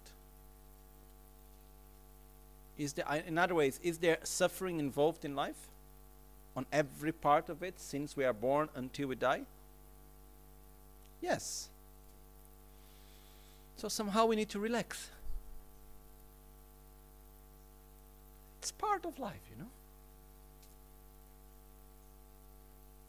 Really. It's okay. The point is not not to suffer. The point is when there is suffering, how do I react towards it? Because there is a way not to suffer. But for that, I need to develop certain inner qualities. So the question is as I go through suffering, am I reacting in a way that I cultivate more causes to suffer, or that I cultivate the qualities that will allow me to experience life in a way without suffering? I don't know if it's clear this question. So, which are the causes of suffering? Basically, two mental defilements and negative karmic force. Okay? All the negative karmic force that we have accumulated within us, we cannot stop it all at once. We can do a lot of purification practices and so on, but it's, it's very difficult to stop it all. So, what we can do actually is we can deal with the defilements. So, where is suffering coming from regarding our defilements? Jealousy, envy, insatisfaction, unlimited attachment, unlimited desire, fear, anxiety, anger, hatred, aversion, okay, miserliness, arrogance. Okay, where do all of this come from? These are the soldiers. Who is the general? Selfishness, obsession to self gratification. And who is the one, who is the king behind the general that never appears in war, but is the one that does everything from behind? Ignorance. Okay. But in order to reach the general, we must pass through the soldiers. And in order to reach the king, we must go through the general. So, first, we need to deal with our jealousy, with our envy, with our fears, with all of that. And when is the best moments that we can see them? Because imagine being in a war where the soldiers are always hidden. You don't know who they are. The soldiers that are against you, they are manifesting as friends, they are together with you, they come to live in the same house, you never know who they are. And they act as your friends. So there are some moments in which they manifest themselves. And that's the moment in which we can catch them. When is the moment that our defilements manifest themselves as defilements? Defilements means something that when manifested take away our state of peace.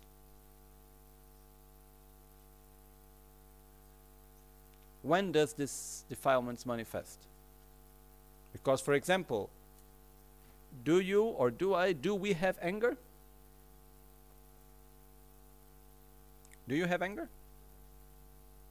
Are you feeling angry right now? I hope not. I hope I'm not making anything to feel you eh, to make you feel angry. Are you feeling angry right now?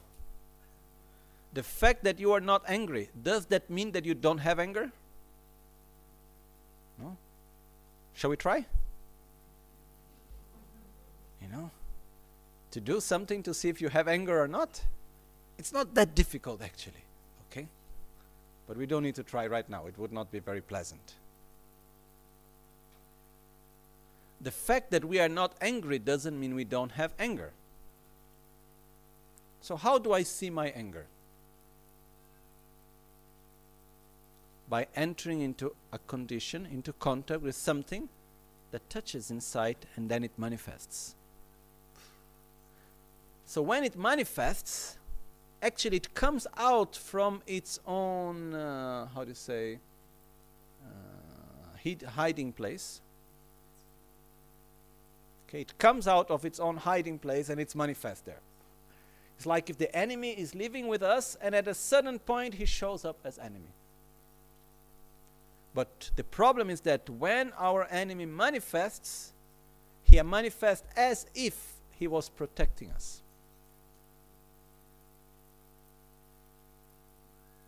Because, for example, anger is one of the most clear defilements. That's why we use a lot that example. When we get angry, how does anger manifest to us? I'm here to help you or I'm here to harm you? What is the message that anger say to us? I'm here to help or to harm? To help. But if we step backwards and we look from far, what is anger doing to us? Helping us or harming us? Harming us. Okay? So, when can we catch the enemy? When it's clearly manifested. And when do our own defilements manifest themselves? When we go through difficult situations. So, if we are a practitioner of so called Lojong, which means if we are actually training ourselves to recognize our defilements and to apply antidotes to them, if we are truly training ourselves into an attitude of altruism and unconditional love, and we want to go against our own selfishness, if we do that, the best friends are our enemies. Because they show us our own true enemies. In other words, the difficult conditions, the adverse circumstances that we go through in life, through them, our own shadows appear, our own poisons manifest. And when they manifest, that's when we can do something about them. I don't know how clear that is if we have that awareness, then we can truly transform adverse circumstances. Okay? And um, don't need to go to look for adverse circumstances. Okay? There was one moment in my life, I was quite young, and I was enjoying my life really very much. I think I was I was around 16, something like that. And I was really enjoying my life. I was in the monastery of Sera. I liked very much my studies. I was happy. Everything was going so well. Then I remember I did some deep prayers. And then I had this thought, I saying, you know, if I don't go through difficulties myself, how could I ever help others to go through their own difficulties? If I'm, I, if, if everything is all go, uh, if, if my life continues always to be so nice, then how can I prepare myself to understand the difficulties of others and help them? I had this thought. You know, I didn't need to think it two times. Then I start to have many adverse circumstances that lasted very long. And when I look backwards now, to that adverse circumstances that I went through, which I don't need to go into details because it would just generate aversion in you. Most probably. When I look backwards, I can see that I have grown a lot with them and that there are still some wounds that have remained. No doubt there are some wounds there. But I have learned many things. I was able to see my own shadows in many moments and to deal with them and to grow and to become stronger. So I'm very grateful to all of that. This doesn't mean that there are not some wounds that I still need to take care of. No, making the same metaphor, if we go to battle and we win the battle, this doesn't mean that we are not having wounds that we need to cure afterwards. Okay? So, when we go in front of difficult situations, adverse circumstances, we can come out as a winner. We can come out with victory by having more awareness, by having less attachment, by having more satisfaction, by having more stability, by having more love, less um, arrogance. There are many things that we can learn if we deal correctly with the difficult si situations. This doesn't mean that afterwards there would not be some little wounds remain. remain. That when we think about something, there is still some pain there. This happens also, and then we will, with time, we will take care and we'll heal. We heal it also. But adverse, adverse circumstances happen in life. Sooner or later, we will get sick. Or not. Sooner or later, people around us that we love will die. Okay? Things that we never expected will happen.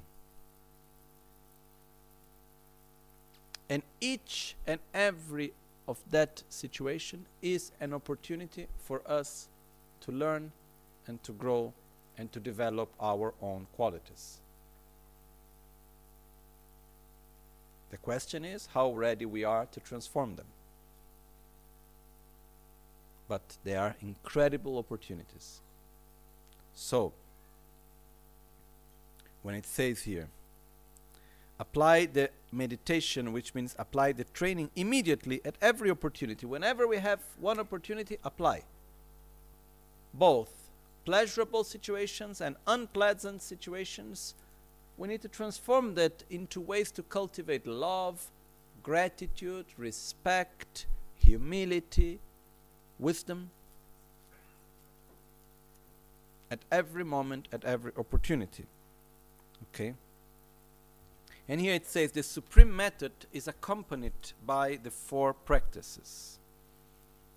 Okay?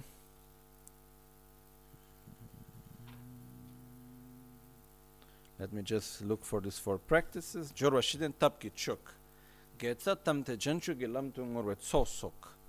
Lam gyu la kyewe galkin diktun chongwa. Denge titene nyingche torma jimpa.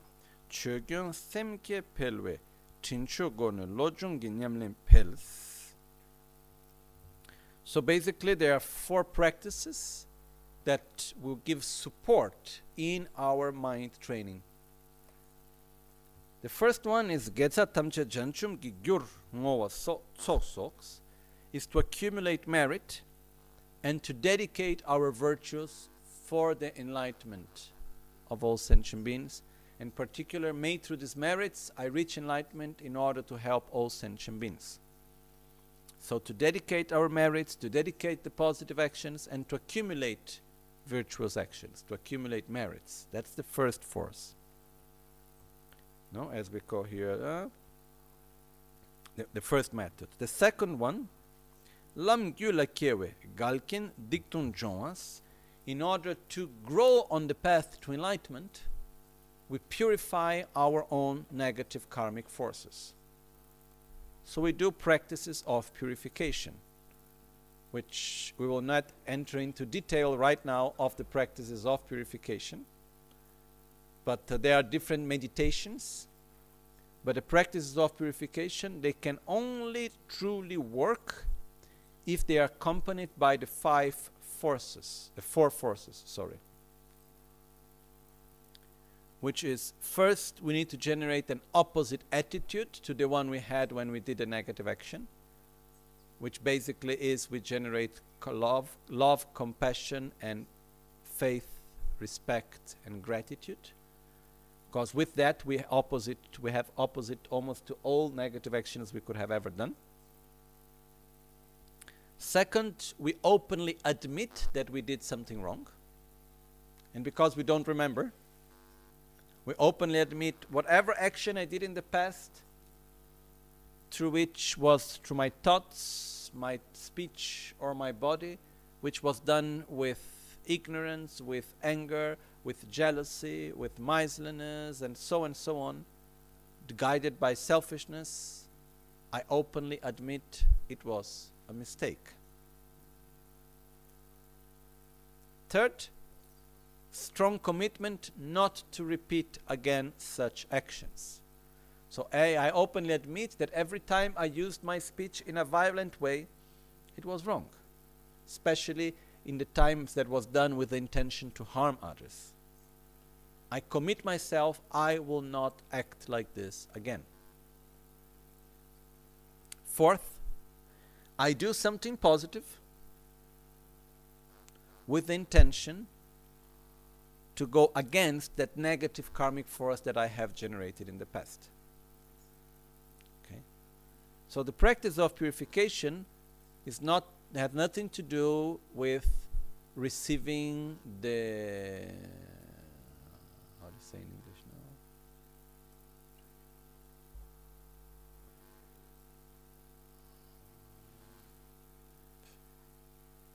now? Okay. Receiving the pardon of the other. Forgiveness has nothing to do with receiving forgiveness.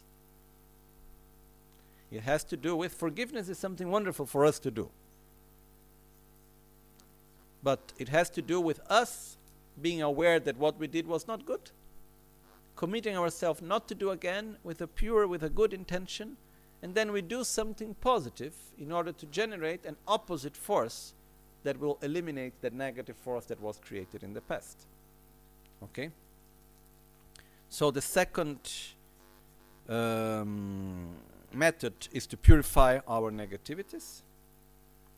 And then the third method is that we the third and the fourth are connected to create positive subtle conditions for our practice.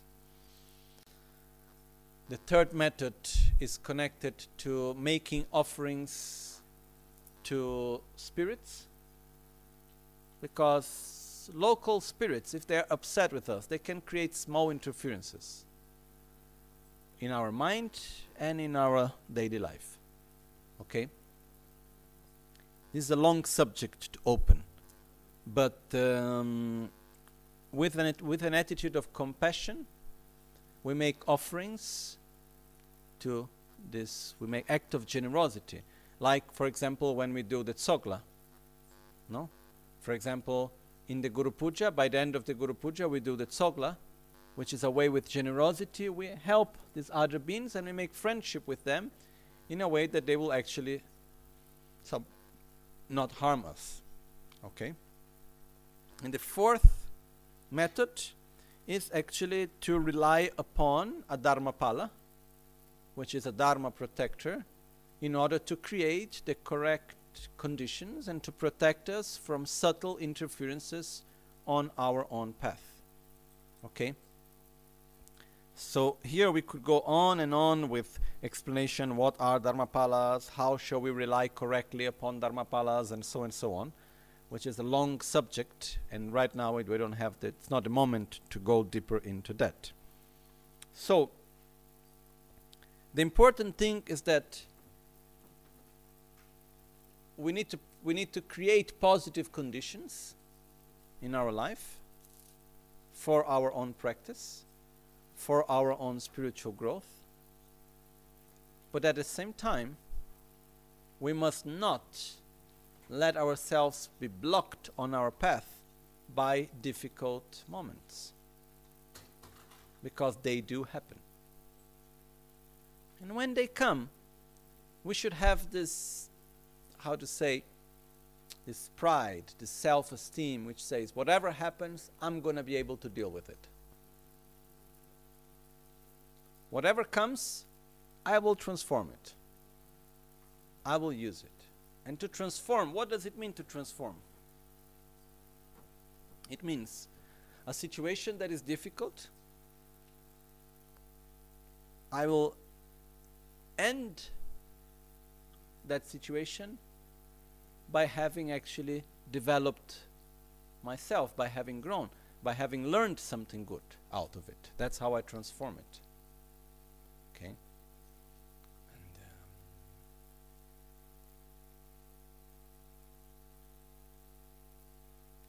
one time, one person made me a comment which there was someone else that was going through a difficult situation.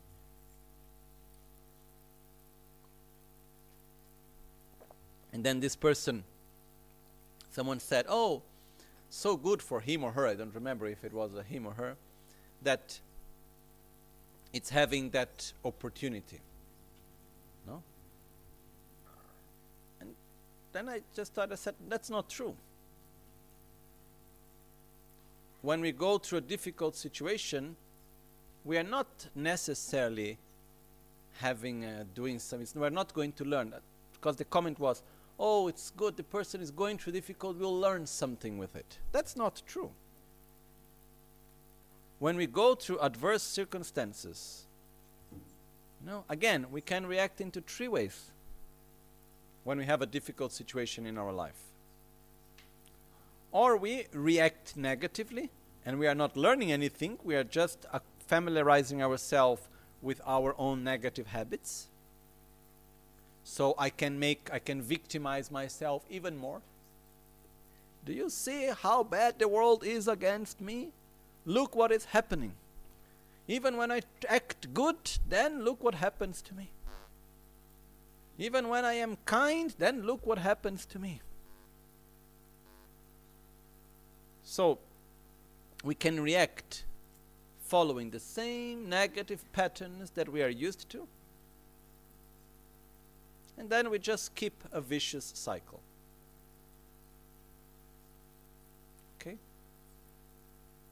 I think we know about that, right? We have experiences with that. There is a situation that we don't like, we react in the same old way. And then we just keep that cycle running. We nourish it. Because remember, we are made out of habits. The more we repeat something, the stronger that habit becomes. So, the second way is we go through a difficult situation and we do not react. We make as if nothing happens. We change our object. Or we don't think about it. You know? We drink something so that we are able to forget. We smoke something.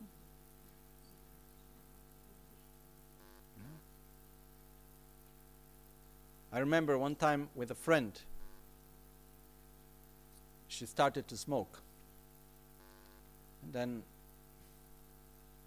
my point was why do you smoke? Because you like the taste, you like the experience, or do you smoke because there is some sort of anxiety and you take refuge in the cigarette? If you do because you think it's nice, okay. If you take refuge in it, well, then you are really in trouble. Because then you will very difficultly be able to get free from it. And normally, when we go through a difficult moment, when we suffer, our tendency is or to react to that suffering, to that negativity, to that difficult situation, or to try to forget about it. No, we let's watch a movie, let's talk about something else, let's do something that helps us to forget about it. It can be to induce ourselves in pleasure, it can be to take some substance that makes our mind to relax. But what is our experience? When we forget about the conflict, does that eliminate the conflict? Yes or no? No. And the more we try to forget about it, the deeper it goes inside. And the more difficult it is to cure it after. It's like if we have a beautiful tablecloth and we pour oil on it. And then we put something on top. I don't see it. The longer I leave the oil there, the more deep it will go and the more difficult it will be to clean it after. The sooner I start to do something to clean it, the easier it would be. Okay? So, when we go to difficult situations, if we make as if nothing happened by trying to forget about it, we're not solving anything. Okay? And the danger is because we have the tendency to victimize ourselves, to blame the world, and the more we do that, the more difficult it becomes to invert that process. Also, because we have a very interesting mechanism. It's a bit late now to start explaining that, but when we do something wrong, something that doesn't go well at all, okay? But it took a lot of effort. When we see that it doesn't go well, our tendency is not to acknowledge, oh, I did a mistake. Our knowledge, our, our tendency is we want to give a reason, a purpose for that. And by that, we have the tendency to perpetuate the mistake.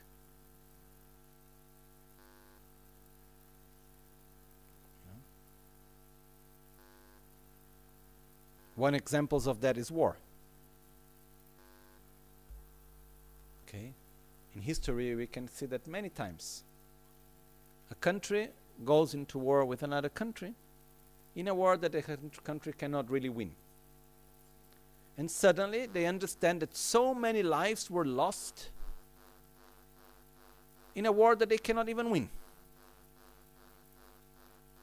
So instead of saying, okay, we did a mistake, all these lives were lost for nothing, because anyhow we cannot win the war. Instead, what they do, it's more difficult to accept that than to say, oh, for the benefit of our country, we must do something. This, li- this life were not lost in vain, so we need to send more soldiers. Because we cannot allow the ones of the past to die in vain. So what happens? We kill another many.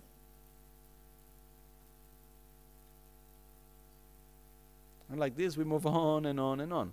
So sometimes we perpetuate in a mistake because it's difficult to acknowledge that we did a mistake.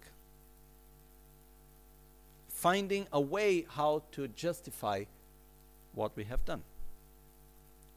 I don't know if it's clear, this mechanism.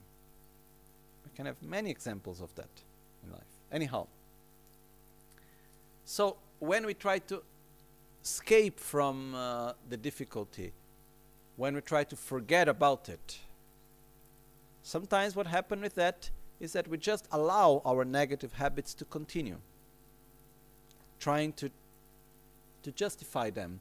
We victimize ourselves, we justify the behavior, we justify the situation, and by that we keep it. Moving on. The other possibility is that when we are in a difficult situation, we remember ourselves that in our lives we are the real actor. That as Buddha said, Danye dagi dagi drayayin. I am my own protector, I am my own enemy. And I am the one that has the power to determine how I will experience the situations that I go through. And if I am suffering, it means there is something inside of me that do not allow me to experience this situation without suffering. So I have an opportunity to look where is the shadow and to bring light, light to it. I have the opportunity to see where is my trauma and to cure it. I have the opportunity to recognize which are my bad habits and to invert them. But it takes a lot of courage. It takes a lot of strength. It consumes a lot of energy. But it consumes much less energy than the other two ways. It consumes less energy than reacting in the same negative way. It consumes less energy than making as if nothing happened and keeping that negative behavior to go on and on. But that's the only way how we can invert a cycle. But when the cycle is running in one direction, to go in the opposite direction, it's very difficult. It's not easy. So the practice of lojong, of mind training, to transform adverse circumstances into the path of enlightenment. In a way, it may look a little bit romantic. Oh, all the difficult situations are being going to experience with joy and nice. No. It is difficult. But the point is not if it's pleasurable or if it's not pleasurable. The point is when I go through that situation, finally, I have familiarized myself more with anger, with jealousy, with envy, and so on, or I have familiarized myself with more satisfaction, with more respect, with more gratitude, with more love. Who am I afterwards? I go through that situation if through the difficult situation that I go, I end up a better person, I have transformed that situation from a negative into positive. On the other side, if there is a wonderful condition, beautiful situation in our life, and we use that situation to familiarize ourselves with selfishness, with insatisfaction, with attachment, with jealousy and envy and this and that and so on, we have transformed a good circumstances into a path of suffering. I don't know, have you ever done that? It happens. So the objective here is to say what it doesn't matter what happens. In what situation I will find myself, whatever appearances arise I will transform them into the path. The path of what? The path to develop more love and wisdom. The path of the two bodhicittas, the minds of enlightenment. So, one of the wonderful things of this path is that there are no excuses why not to practice the path to enlightenment. When something is going wrong, when things are not well, wonderful. We can see our own shadow we can recognize our own defilements so that we can apply the antidote. When things are going well, wonderful, let's cultivate the qualities such as gratitude and joy and respect and love in that good moment, you know. And generosity by sharing it. So we transform and we use every moment, every circumstance as a way how to follow on the path. Okay. So, with this we complete the third point, complete, just short explanation. Transforming adverse circumstances into the path to enlightenment.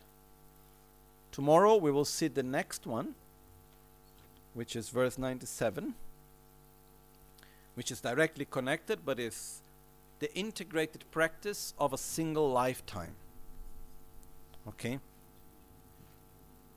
and uh, it is a very special part also it's uh, it is the five powers are something which is very practical and very useful at the same time anyhow and uh, it's also the next part it also has the aspect which is to prepare ourselves for death. But that's subject we look at it tomorrow. Okay? So to conclude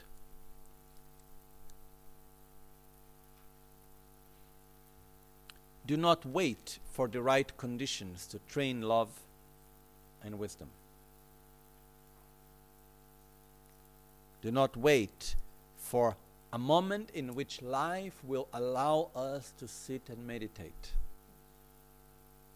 Do not wait for a moment in which, oh, oh, things will be better, so then I can make myself better. That moment most probably will not come. I'm sorry to be so direct. Because life is here now. And all of us, without exception, we have the tools, we have the capacity to relate to our own reality in a different way. I don't know what each and every one of you are going through. I know that each one of us have our own problems. But one thing I am sure, each and every one of us has the possibility to relate to our own reality in a way that makes us a better person. Or we can relate to the reality in which we experience in a way that makes us just to be more familiarized with our own negative habits. We have these choices. So the question is what do I want for myself? If I want to have peace, if I want to have joy, then I should relate, act, and relate to the world in accordance. If I want to be angry, that's easy. If I don't want to be angry, that's more difficult, but this is still possible. I need to train myself into that. Remember, it's a process of training. It's not a process of understanding and it's done. It's a process of every time reacting in a virtuous way, again and again, again and again, again and again, and then gradually we become. So, repeat once again and then we conclude. We all go through difficulties in our lives. No doubt. Not any doubt. And each one of us, right now, I'm sure that each one of us have our own difficulties.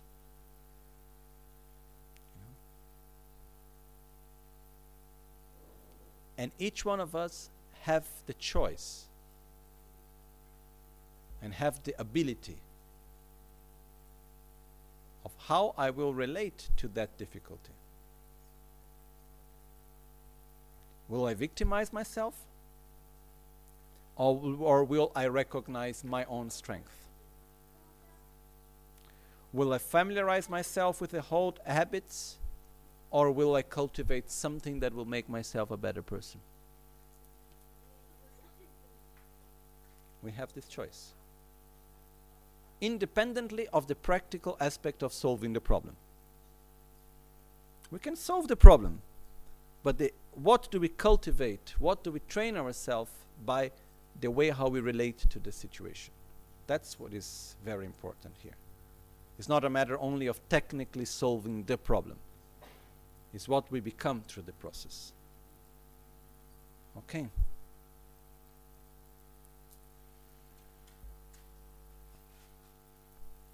Sashi peke chushi me to chan re rab lin she ni de gemba de sangye shindula mikte ulwargi drugu namda shingla che para sho che namkara trinle cholchurge badan losan tembe drame sasumgi drowe munsel tautu ne gyurchi yidam guru ratna mandrala kam niryatayami